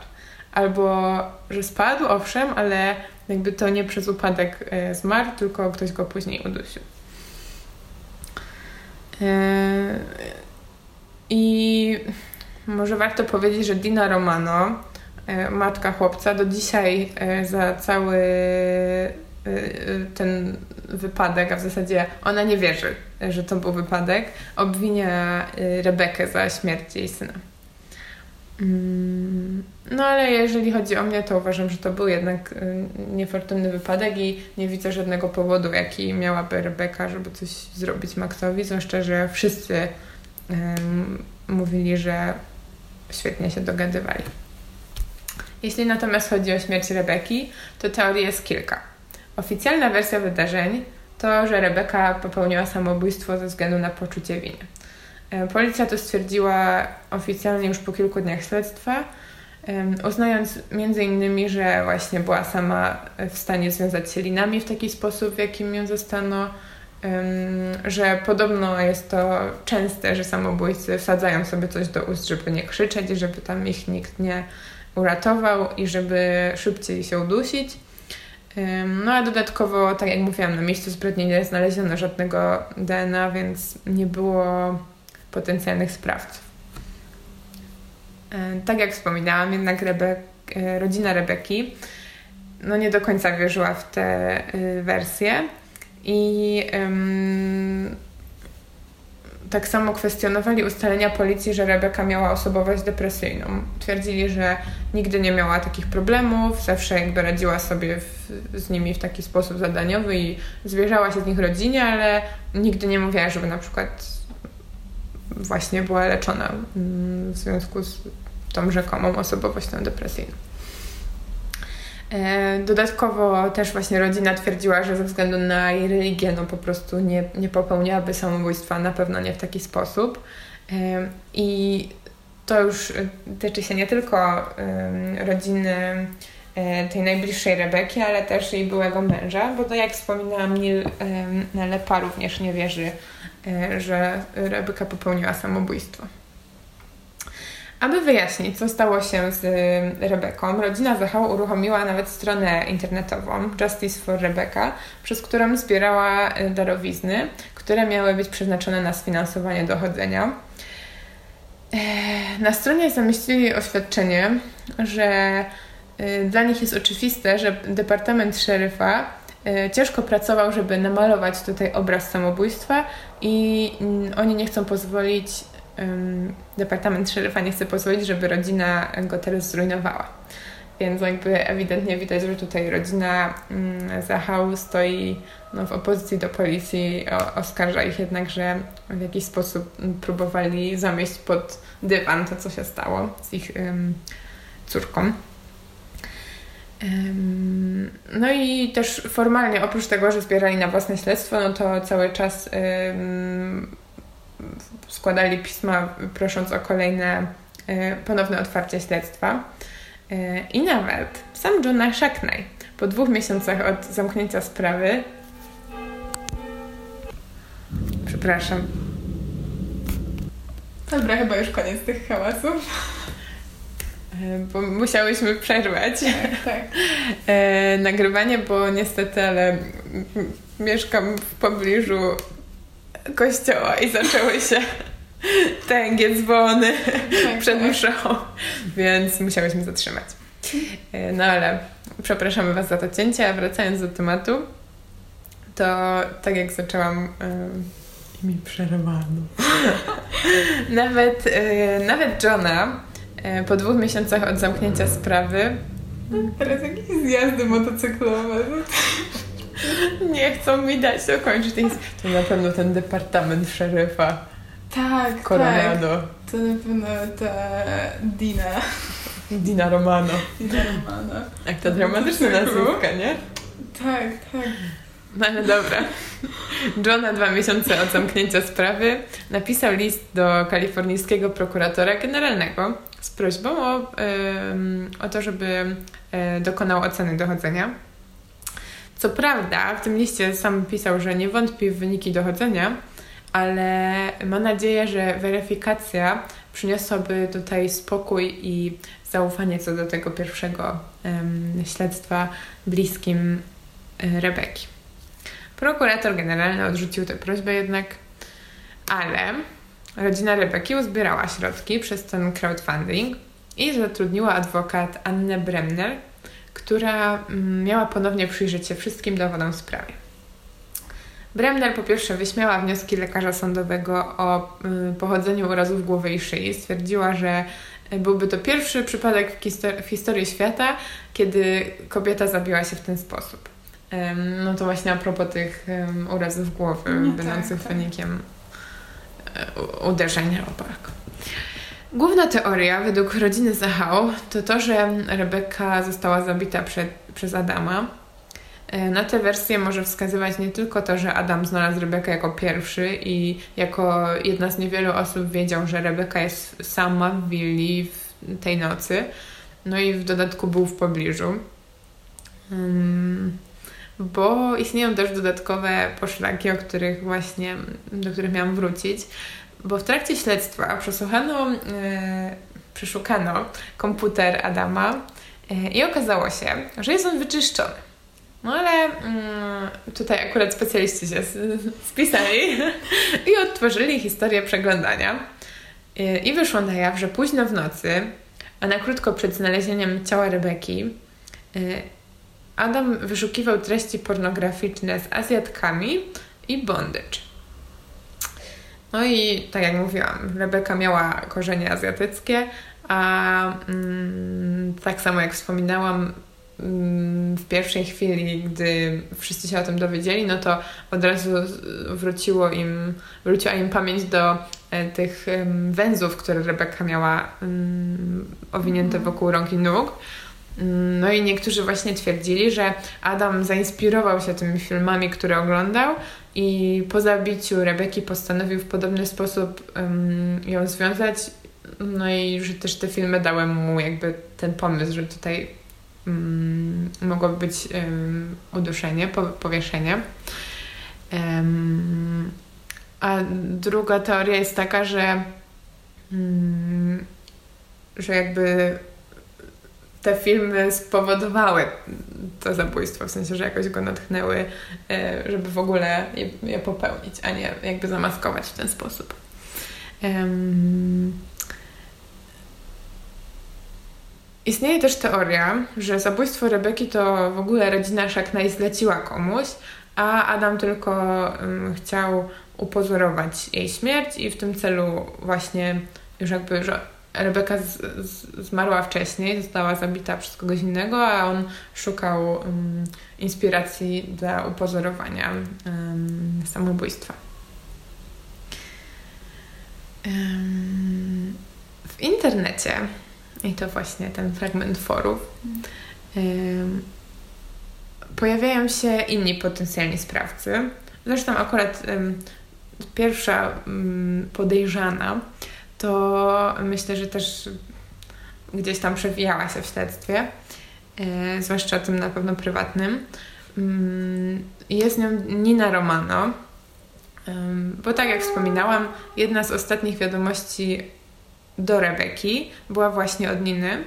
E, I niektórzy twierdzą, że Nina pojechała do willi rozmawiać z Rebeką.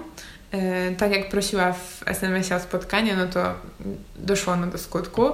No ale nie ma żadnych konkretnych dowodów poza tą wiadomością wskazujących na to, że e, kobiety widziały się tej nocy. E, I jest jeszcze jedna popularna teoria w tej sprawie. Ehm, nie byłaby to chyba odpowiednia historia na rozpoczęcie. Tak sobie pomyślałam, bo no ona ma wszystko. Gdyby właśnie nie przewinęło się to jakieś wzmianki o kultach albo wyznawcach szatana. I rzeczywiście w tej historii takie ym, teorie związane z tym też są, bo niektórzy internauci twierdzą, że ym, śmierć Rebeki ma dużo takich elementów symbolicznych ym, i takich mistycznych. Yy, w szczególności ta krew, nagość i sposób związania, który podobno jest um, sam fakt, że właśnie te ręce z tyłu i nogi um, podobno występuje w niektórych rytuałach religijnych i tak dawniej podobno um, w podobny sposób wiązano ofiary ze zwierząt. Także czarna farba i tajemnicza wiadomość na drzwiach mogą wskazywać na jakieś dziwne tutaj...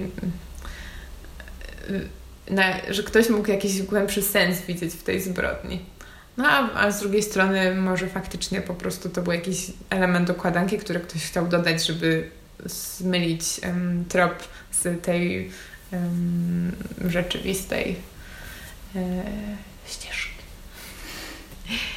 E, I skoro jesteśmy przy nietypowych teoriach, to e, szukając informacji o tej sprawie natknęłam się na forum właśnie na jedną e, ciekawą informację, której nie słyszałam w sumie w żadnych um, na żadnych mediach, które omawiały tę sprawę, um, bo podobno w trakcie trwania małżeństwa z Nilem Nalepą Rebeka już raz doprowadziła do otwarcia sprawy jej zaginięcia. Um, uciekła od jakiegoś milionera, z którym miała wówczas romans, i ukrywając się właśnie doprowadziła do tego, że Nil ym, zgłosił jej zaginięcie. Niestety to jest tylko informacja jakaś właśnie forumowa i nie udało mi się znaleźć potwierdzenia tego, yy, ale no, pod tą wypowiedzią rozpętała się jakaś dyskusja, w której ym, było sporo osób, które twierdziło, że być może Rebeka celowo, yy, że chciała sobie odebrać życie, owszem, ale że miała jakąś taką dramatyczną osobowość i chciała jakby no, udramatyzować właśnie swoją śmierć, tak żeby, żeby znaleźć się w centrum uwagi. Jakkolwiek źle to nie brzmi. Wróćmy jednak na ziemię i do teorii realnych. Eee, ta prawniczka wynajęta przez rodzinę Zahau badała każdą z nich eee, i e, twierdzi, że śmierć Rebeki nie była samobójstwem, że może był w niej udział Adama Shacknaia, jednak prawdopodobnie nigdy nie poznamy pełnej wersji wydarzeń. Ta prawniczka sugerowała, że Jonah Shacknai mógł użyć swojego majątku i powiązań, żeby wpłynąć na przebieg śledztwa, a że do niej samej wysłał kiedyś list z żądaniem, żeby zaprzestała badania sprawy i ostrzegał ją, że jeśli tego nie zrobi, to zostanie pozwana. I no jak to jest popularne w Ameryce, nie zostawi na niej suchej nitki, bo po prostu już zniszczy jej karierę prawniczą i zrujnuje ją finansowo. Jednak Shacknai nigdy tego nie zrobił, nie pozwał jej, mimo że jakby kontynuowała swoją prywatną um, badanie sprawy na swój, swój własny sposób. Um, co ciekawe, Shacknai po śmierci, tydzień po śmierci Rebeki, zatrudnił firmę od Public Relations, żeby go reprezentowała, i właśnie niektórzy sądzą, że ten list po prostu um, miał zniechęcić rodzinę Rebeki, a nie, że kiedykolwiek faktycznie chciał pozywać tą prawniczkę i że być może właśnie ktoś mu to doradził. A sam Shacknai zapytany o to, jakby po co mu ta firma P R-owa w takim momencie, twierdził, że ym, no niestety ym, potrzebował kogoś, kto pomógłby mu w obsłudze dużej liczby połączeń y, przychodzących y, po, y, w dniach po śmierci właśnie jego partnerki, jego syna, no bo za dużo osób chciało mu składać kondolencje i musiał jakoś sobie z tym poradzić, a sam chciał mieć czas na ym, żałobę i zorganizowanie pogrzebów. O, brzmi to tak troszkę no. tak sobie. Ym, przeciwko Adamowi Shacknaiowi ani żadnej innej osobie nigdy nie zostały postawione zarzuty morderstwa Rebeki. Jej śmierć od y, tych kilku dni po, mm, po jej śmierci do, do dnia dzisiejszego zostaje zap- samobójstwem oficjalnie.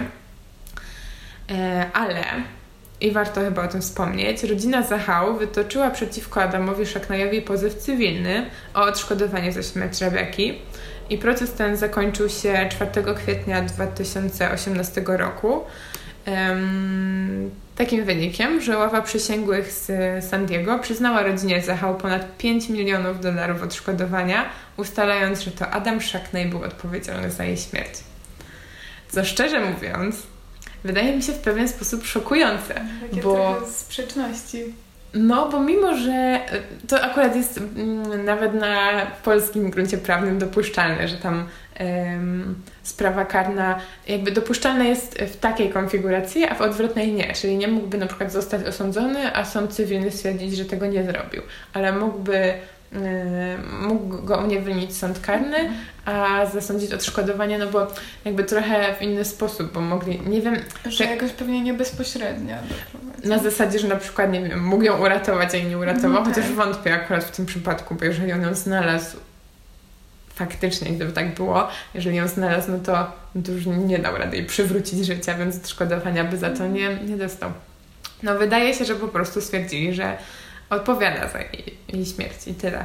Ale mm, nie doszłam do tego, no bo w tym pozwie cywilnym trochę inaczej niż w, w postępowaniu cywilnym, inaczej niż w karnym. Oni chyba nie muszą mu właśnie yy, prove beyond reasonable doubt, że on tam Yy, zrobił to i w jaki sposób. W zasadzie w karnym musisz też udowodnić, no właśnie, że miał motyw, że mógł no tak, fizycznie tak. jak to zrobił. A w cywilnym no to chyba właśnie tak trochę uważamy go za winnego? No uważamy, no dobra, to macie odszkodowanie. No bo to nie ograniczy jego wolności, no jedynie finansową. No a w tym przypadku może dlatego też ta kwota jest taka duża, że po prostu pochodził z bogatej rodziny. Mhm, więc ma możliwość pokrycia tego odszkodowania. Ale ciekawi mnie, co ty myślisz o tej sprawie? Ja nie wiem, to jest w ogóle jakaś absolutnie dziwaczna sprawa. No i właśnie dlatego ją wybrałam, to jeszcze teraz y, zatoczę koło naszej historii pierwszoodcinkowej, bo, mm-hmm. y, bo miałam opowiedzieć, dlaczego ją wybrałam. Tak, tak, że to bardzo ciekawa. Y, no po prostu w niej jest wszystko, ale przede wszystkim y, no, są, są normalni ludzie, których spotyka tragedia, wypadek, czyli jakby nic mm, pozornie jakby z tematyki true crime i nagle, i nagle po prostu wszystko idzie nie tak i, i jest jakaś dziwaczna historia, która ma wszystkie te elementy, czyli po prostu no, tutaj jakieś też romanse, jakieś rodzinne koneksje, jakieś mhm. kulty, mhm. po prostu wszystko w niej jest i nie ma żadnej odpowiedzi. Po prostu takiej pewnej. No tak, tak. I pewnie nigdy nie będzie. Więc no to jest straszne, a z drugiej strony no to jest coś, co chyba nas wszystkich i was pewnie też, skoro od tego słuchacie, w jakiś sposób interesuje. Eee, No więc jedyne, co mi pozostaje, tylko przybliżyć tę historię tak, jak udało mi się uzyskać o niej informacje i, i każdy sam może sobie myśleć, co myśli, a naprawdę, no tak jak powiedziała ta prawniczka, pewnie nie poznamy nigdy. No chyba, że nie wiem. To będzie jedna z tych spraw z wyznaniem na łożu śmierci. No tak. No i jeszcze ten ciekawy aspekt um, pracy policyjnej i tego, czy w sumie to było niedawno, więc czy dalej się da tak wpłynąć aż na policję na przykład. Czy faktycznie ktoś może coś zamieść pod dywan. Mhm. No bo jednak w sumie w tym postępowaniu karnym to główną rolę gra policja i to, co oni tam uzbierają i później jak prokurator to przedstawi w, y, sądowi. No i skoro nie znaleźli do tego podstaw od razu. A z drugiej strony, skoro rodzina we własnym zakresie była w stanie um, ustalić jakieś wystarczające jakby przesłanki, że to jednak było zabójstwo, no to coś mi się tu nie podoba. No dziwna to jest historia bardzo. No. I dlatego właśnie taką dziwną historię na początek Wam zaserwowałam. Chyba taki będzie nasz podcast ogólnie. T- taki dziwny. My też jesteśmy dziwne. Już to kiedyś ustaliliśmy, tak, że każdy jest trochę dziwny. Tak, tak. Więc mamy nadzieję, że Wy też dobrze się czujecie z tym, że jesteście dziwni, bo na pewno jesteście dziwni. Tak, i my właśnie chcemy, żebyście byli dziwni. To dobrze. Ale nie bądźcie hejterami. Tak. Bądźcie tak. Dziwni, ale nie w ten sposób. Niech Waszym dziwnym charakterem przypadnie do gustu nasz dziwny podcast. Tak, mam nadzieję, że to jest połączenie tych dwóch pięknych, dziwnych dusz podcastowej tak. I waszej, słuchaczej. Słuchacza dusza. Oj, właśnie. Tak. Będzie na pewno dużo słowotwórstwa. To tak, ja już o to tak. zadbam. Napiszemy nowy słownik tutaj po prostu. Um, no ale dobra. Chyba możemy zamknąć tę część. Oficjalną. I przejść do drugiej części oficjalnej, no bo skończyliśmy pierwszy pojedynek, zakończymy go remisem. Chyba nie będziemy w ogóle oceniać tych pojedynków tak, nigdy. Tak, tylko to będzie taka wieczna wojna tutaj po prostu. Tak. E, no i teraz... Tak, teraz... Co, co ty masz dla mnie? Mhm. Ja tak sobie pomyślałam, że skoro niedawno wróciłyśmy z wakacji w Czechach, um, no takiego bardziej długiego weekendu, no tak, tak. Ale było super. Tak, tak. Było super. Zwiedzałyśmy sobie Pragę. To... Jakby ktoś potrzebował jakiejś e, rekomendacji, to, to pytajcie. Do usług. Mhm. Ogólnie myślę, że polecamy bardzo odwiedzić Czechy. E, to Ale to... znaleźliśmy też fajnych parę takich miejscóweczek, co może mhm. tak typowo na nie nie traficie, więc mhm. jakby ktoś chciał polecenia, to zapraszamy. No, tylko, że nie wiem, czy po na- naszym następnym odcinku nie będziecie się bali tam jechać. A. Bo ja sobie tak pomyślałam, że może... Może zrobimy sobie czeski odcinek następny. Przygotujemy jakieś sprawy związane z Czechami, więc ja nie wiem, czy wy będziecie chcieli tam jechać potem. No, temat to Czechy, ale to nie znaczy, tak, że tak, sprawa musi dziać tak. się w Czechach. Zobaczymy, co z tego wyjdzie. Mhm. No dobra, przyjmuję wyzwanie. To cześć! Do usłyszenia. Do usłyszenia. Hej.